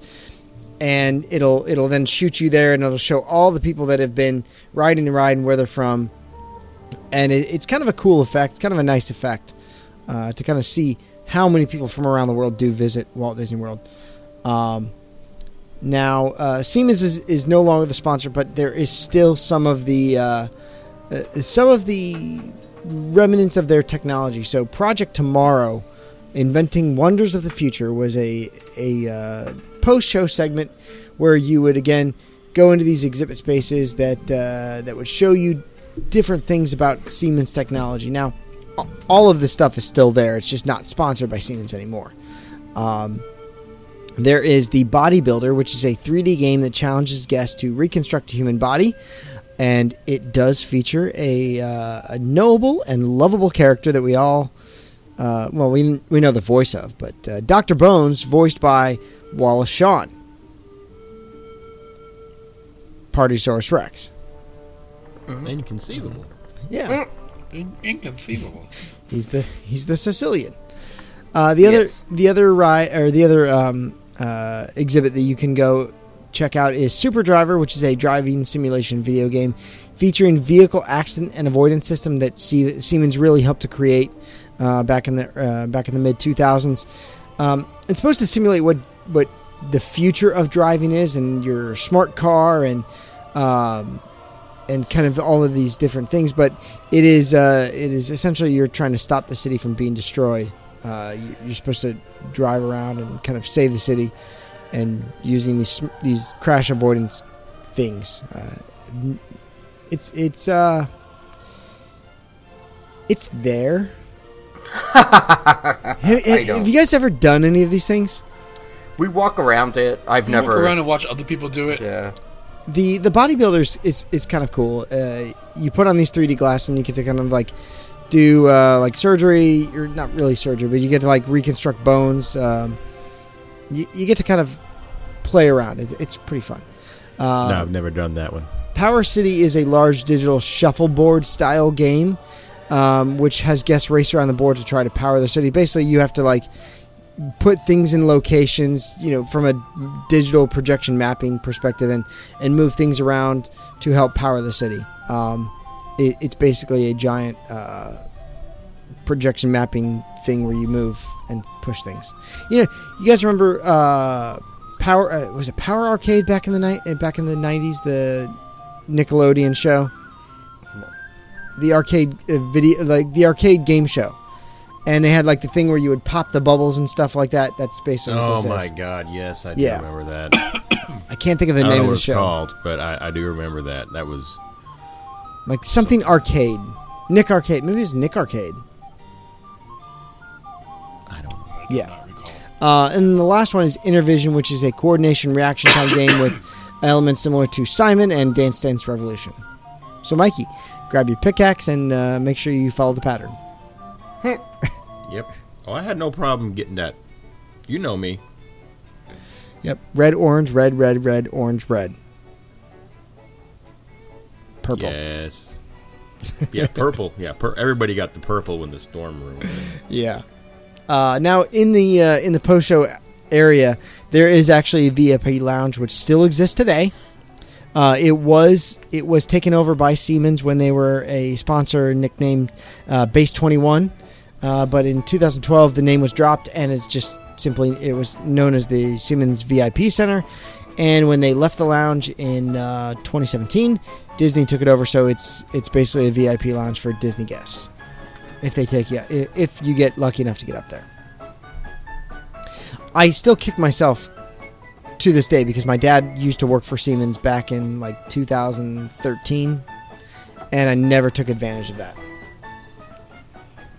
We actually had a, an acquaintance that was going to get us up there the year Siemens dropped their sponsorship, and it happened right before our trip. So they literally shuttered the lounge right when it happened, so we couldn't we couldn't no longer go up there. It's- I was a little upset. It's a really cool lounge. It's very futuristic.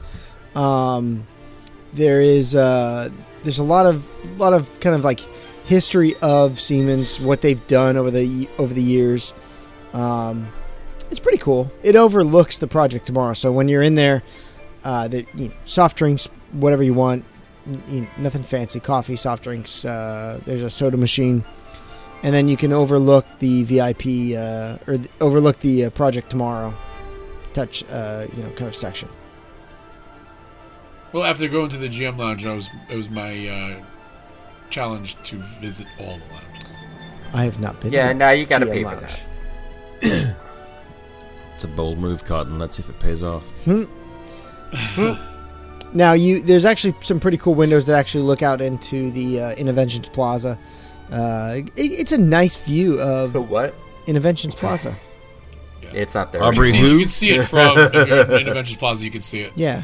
Um, uh, it, it's it's kind of got a cool view of the area. Uh, you can see the the giant. Well, sometimes it's a giant hidden Mickey uh, floral uh, display. Other times it, that's where they put the uh, uh, Topiaries. topiaries. Usually Daisy and Donald are there. But very nice lounge. Very nice lounge. It, it- that whole area is going to be changing though. So Oh yeah. Yep. Yes, it is. But you'll still It's all a bunch of go away green walls now. Mm-hmm. All right, so uh, as we finish up the the show, what I want to talk about some of our favorite scenes. We I know we've we've gone over them. Adam, what's your favorite scene in, in the entire ride? I mean, besides the planetarium, I don't know if I'd call that a scene though. It's a scene, definitely. Well, I like the planetarium. I also like Foxy Brown, but that, I don't know if I. It's just because of the character. I don't know if I technically care for that scene. I would, but I do love the music to the planetarium. She's a I think legend. the planetarium is my favorite. Yeah, it's a wonderful, mm-hmm. wonderful scene, and and you're right. The music makes that so amazing. It's totally BBC America Planet. Oh God, yes. Give me David Attenborough. Right, as I say, goes Make back it to happen. David And it all comes back to David Attenborough. Mikey, what about you? I'm torn between the uh, the chaos that is the Wozniak garage and just the scene kind of right there before that with the uh, the family watching TV, the game of uh, mousetrap on the floor, and the boys playing with a Saturn V model rocket. I don't, I don't, I don't, I don't know. I, I think, I think I would probably end up going for the this, the, this, this simple, you know, uh, moon landing living room thing because uh, I never had a normal childhood. I I'm gonna echo that. I love the moon landing scene because there you get to watch uh, the actual broadcast with Walter Cronkite, and when he when he kind of like steps back and you can see him and you can watch him become human for a moment and be like, I'm gonna take myself out of just a news reporter and be like, holy shit, we just landed on the moon. And he kind of like, you know, puts his head in his hand and and really just fathoms fathoms what just happened in, in the world. And it, it's such a moving scene that uh, that really really shows the the ingenuity of humankind, what man can do when they put their mind to it. What about you, Tim? What's your favorite? I have to do a blame the Phoenicians. Just because I have to say that every time, mm-hmm. and it, it annoys Adam. It doesn't really annoy me. I just find it funny. You know, and, and what's what's funny is that that that scene is there in the Jeremy Irons, but it's not so campy. No, it's not. No. Phoenician merchants established the earliest commercial highways, trading goods and information at distant ports of call. To aid in record keeping, they created the first common alphabet and shared this new tool across the Mediterranean. Terrible, terrible writing. Absolute terrible writing. Whoever wrote the script. Now, originally Ray Bradbury wrote the script when this was basically 82 to 94. Uh, obviously, Ray Bradbury did not write this last one. Now, with the with the rumors of it closing or uh, refurbing for like two years, I don't I don't see this happening anytime soon. I don't think it's gonna take two years. I don't know. I think it really depends on how detailed construction gets in that area that they might actually have to close the entrance. Well, the construction really ends at the well, no, because the fountain goes away. It kind of ends Yeah. right before that last pillar, the, Maybe. the front pillar, because it's kind of a tripod. Well, they're also doing work on the entrance itself too. No, I'm talking about the entrance of the attraction where the queue is and everything. That I think the I, I think the entrance for Epcot stops. Well, the the construction is going to stop at that first pillar, that that front pillar. Um, yeah, but even if it stops there, that's not leaving a lot of people to walk through. No, I, I I just don't see them closing it for two years to do. That's a long time to do construction on this, because it was closed for well, no, actually no, because it was closed for almost 14 months when they were doing the mm-hmm. renovations in 07, 08. or 06, 07, really. And at this point, there's not much left to do in Future World. So I mean, yeah, can, can I picture it? Yes. I mean, especially because there's no sponsor for it. There's a chance. I don't, I don't see it. It hasn't been announced. We'll probably learn something at D23 this weekend, but I would be really pissed if they go IP and do some sort of Disney tie into this. I don't think so. I, I hope they I hope to God they don't. I think it would be harder to retrofit an IP in this than anything else. We could probably put Wally in there. No. I, I'm saying us. Yeah, we could. we put him everywhere. Man. Yeah, Wow. pretty much. Can I get Can I get my Wally in your domes? yeah. All right. Well, look. Wally uh, World. Yeah, I like it too. The moose outside should have told John you. Candy. there's there's plenty to look at in, in Spaceship Earth. Uh, go over to our Facebook group, facebook.com slash group slash three sheets. And we, when we post the show to the actual page, uh, comment with your favorite scenes. Comment with your favorite moments of Spaceship Earth, whether it is the Rome burning smell or uh, the, the uh, Blame the Phoenicians or the planetarium. Let us know what you love about the ride.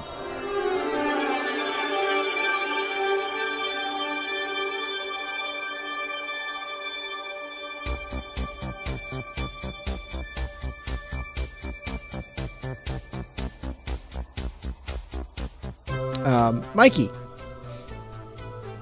Scott.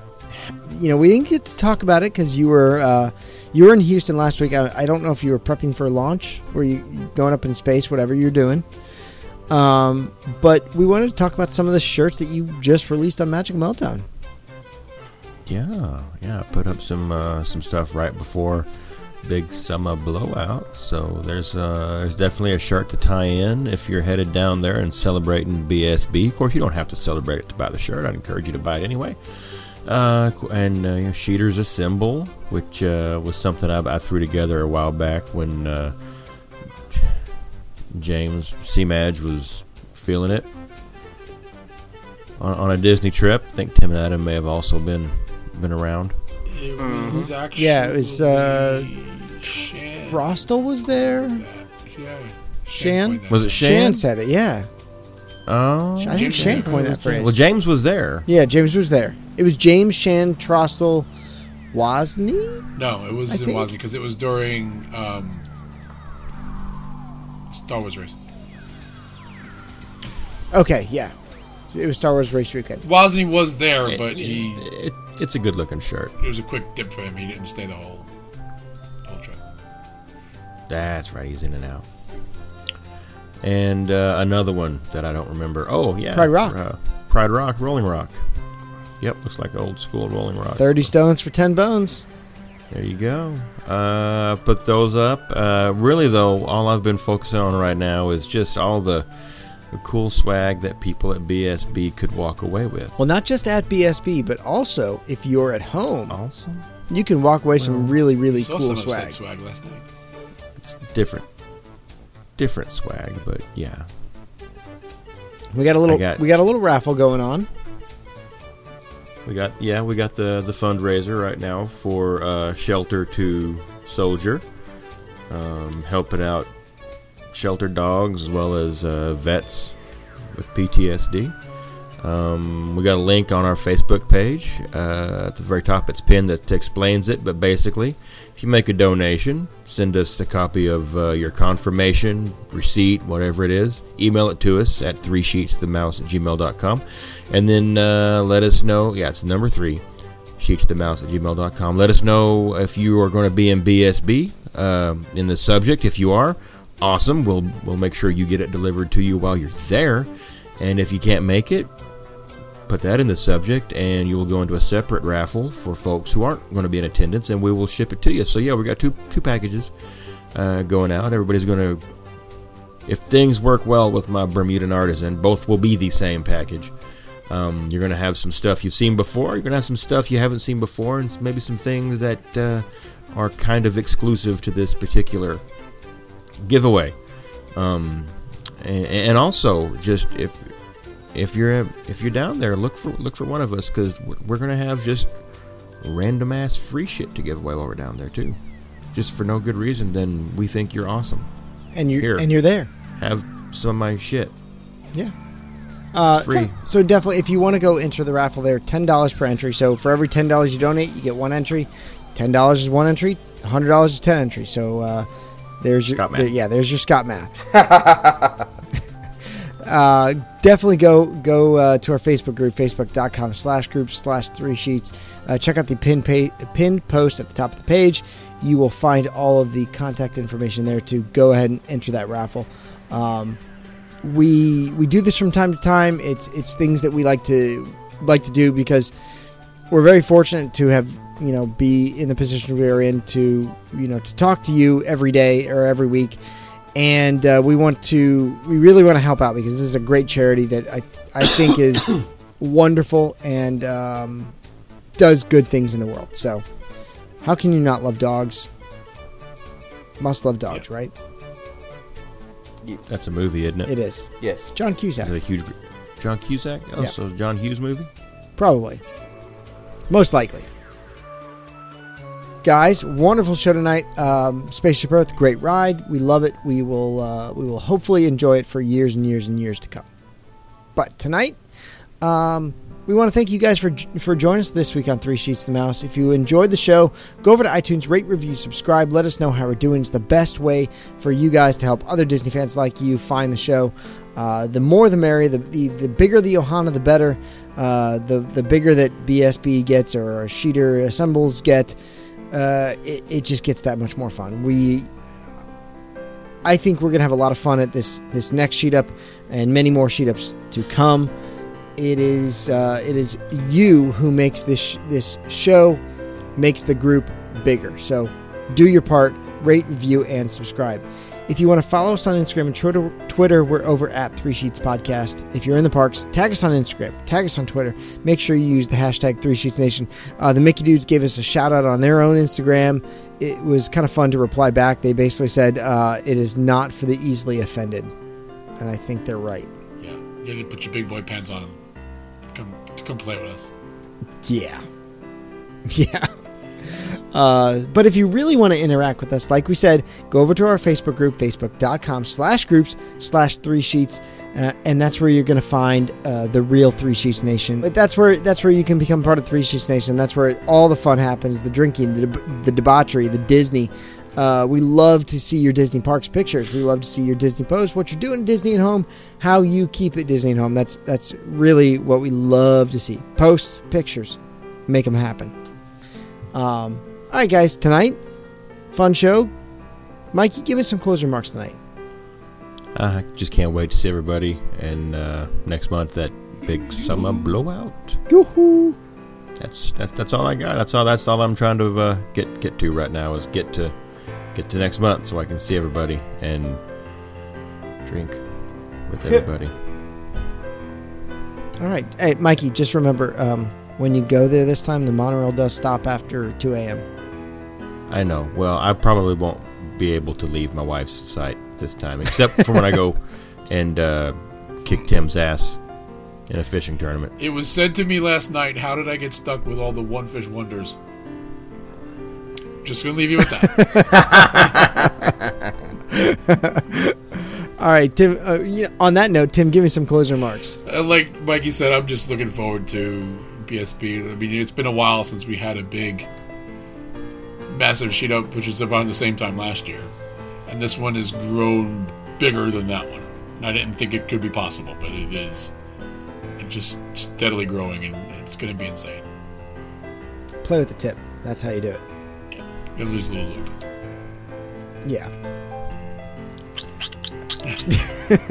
he does that so well.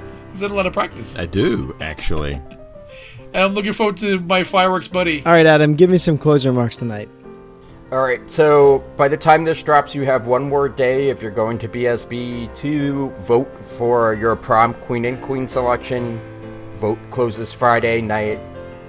So if you're listening to this and you haven't made your decision, please get that in there. Other than that, like everybody else said, I'm looking forward to seeing everybody in a couple of weeks. So it's going to be an awesome time. All right. Well, look, from all of us here at Three Sheets to Mouse, thank you for making our show part of your Disney life. Thank you for your time, this time, and until next time. So long for just a while.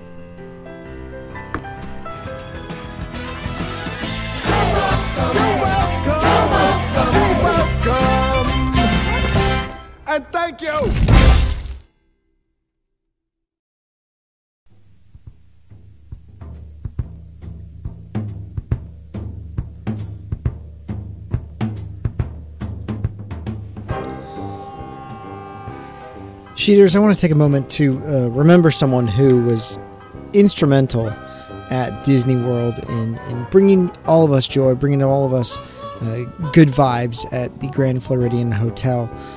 Uh, Pat Doyle, the former bandleader and drummer of the Grand Floridian Society, passed away on August 18th, and he had worked there from October 1st, 1971, until his semi retirement in July of 2016. And I have many, many fond memories of sitting in front of the uh, Grand Floridian Society Orchestra. They're a wonderful band. So, as we finish up tonight's show, I wanted to uh, do a little remembrance to Pat and uh, have the GFSO play us out. Take it away, Pat.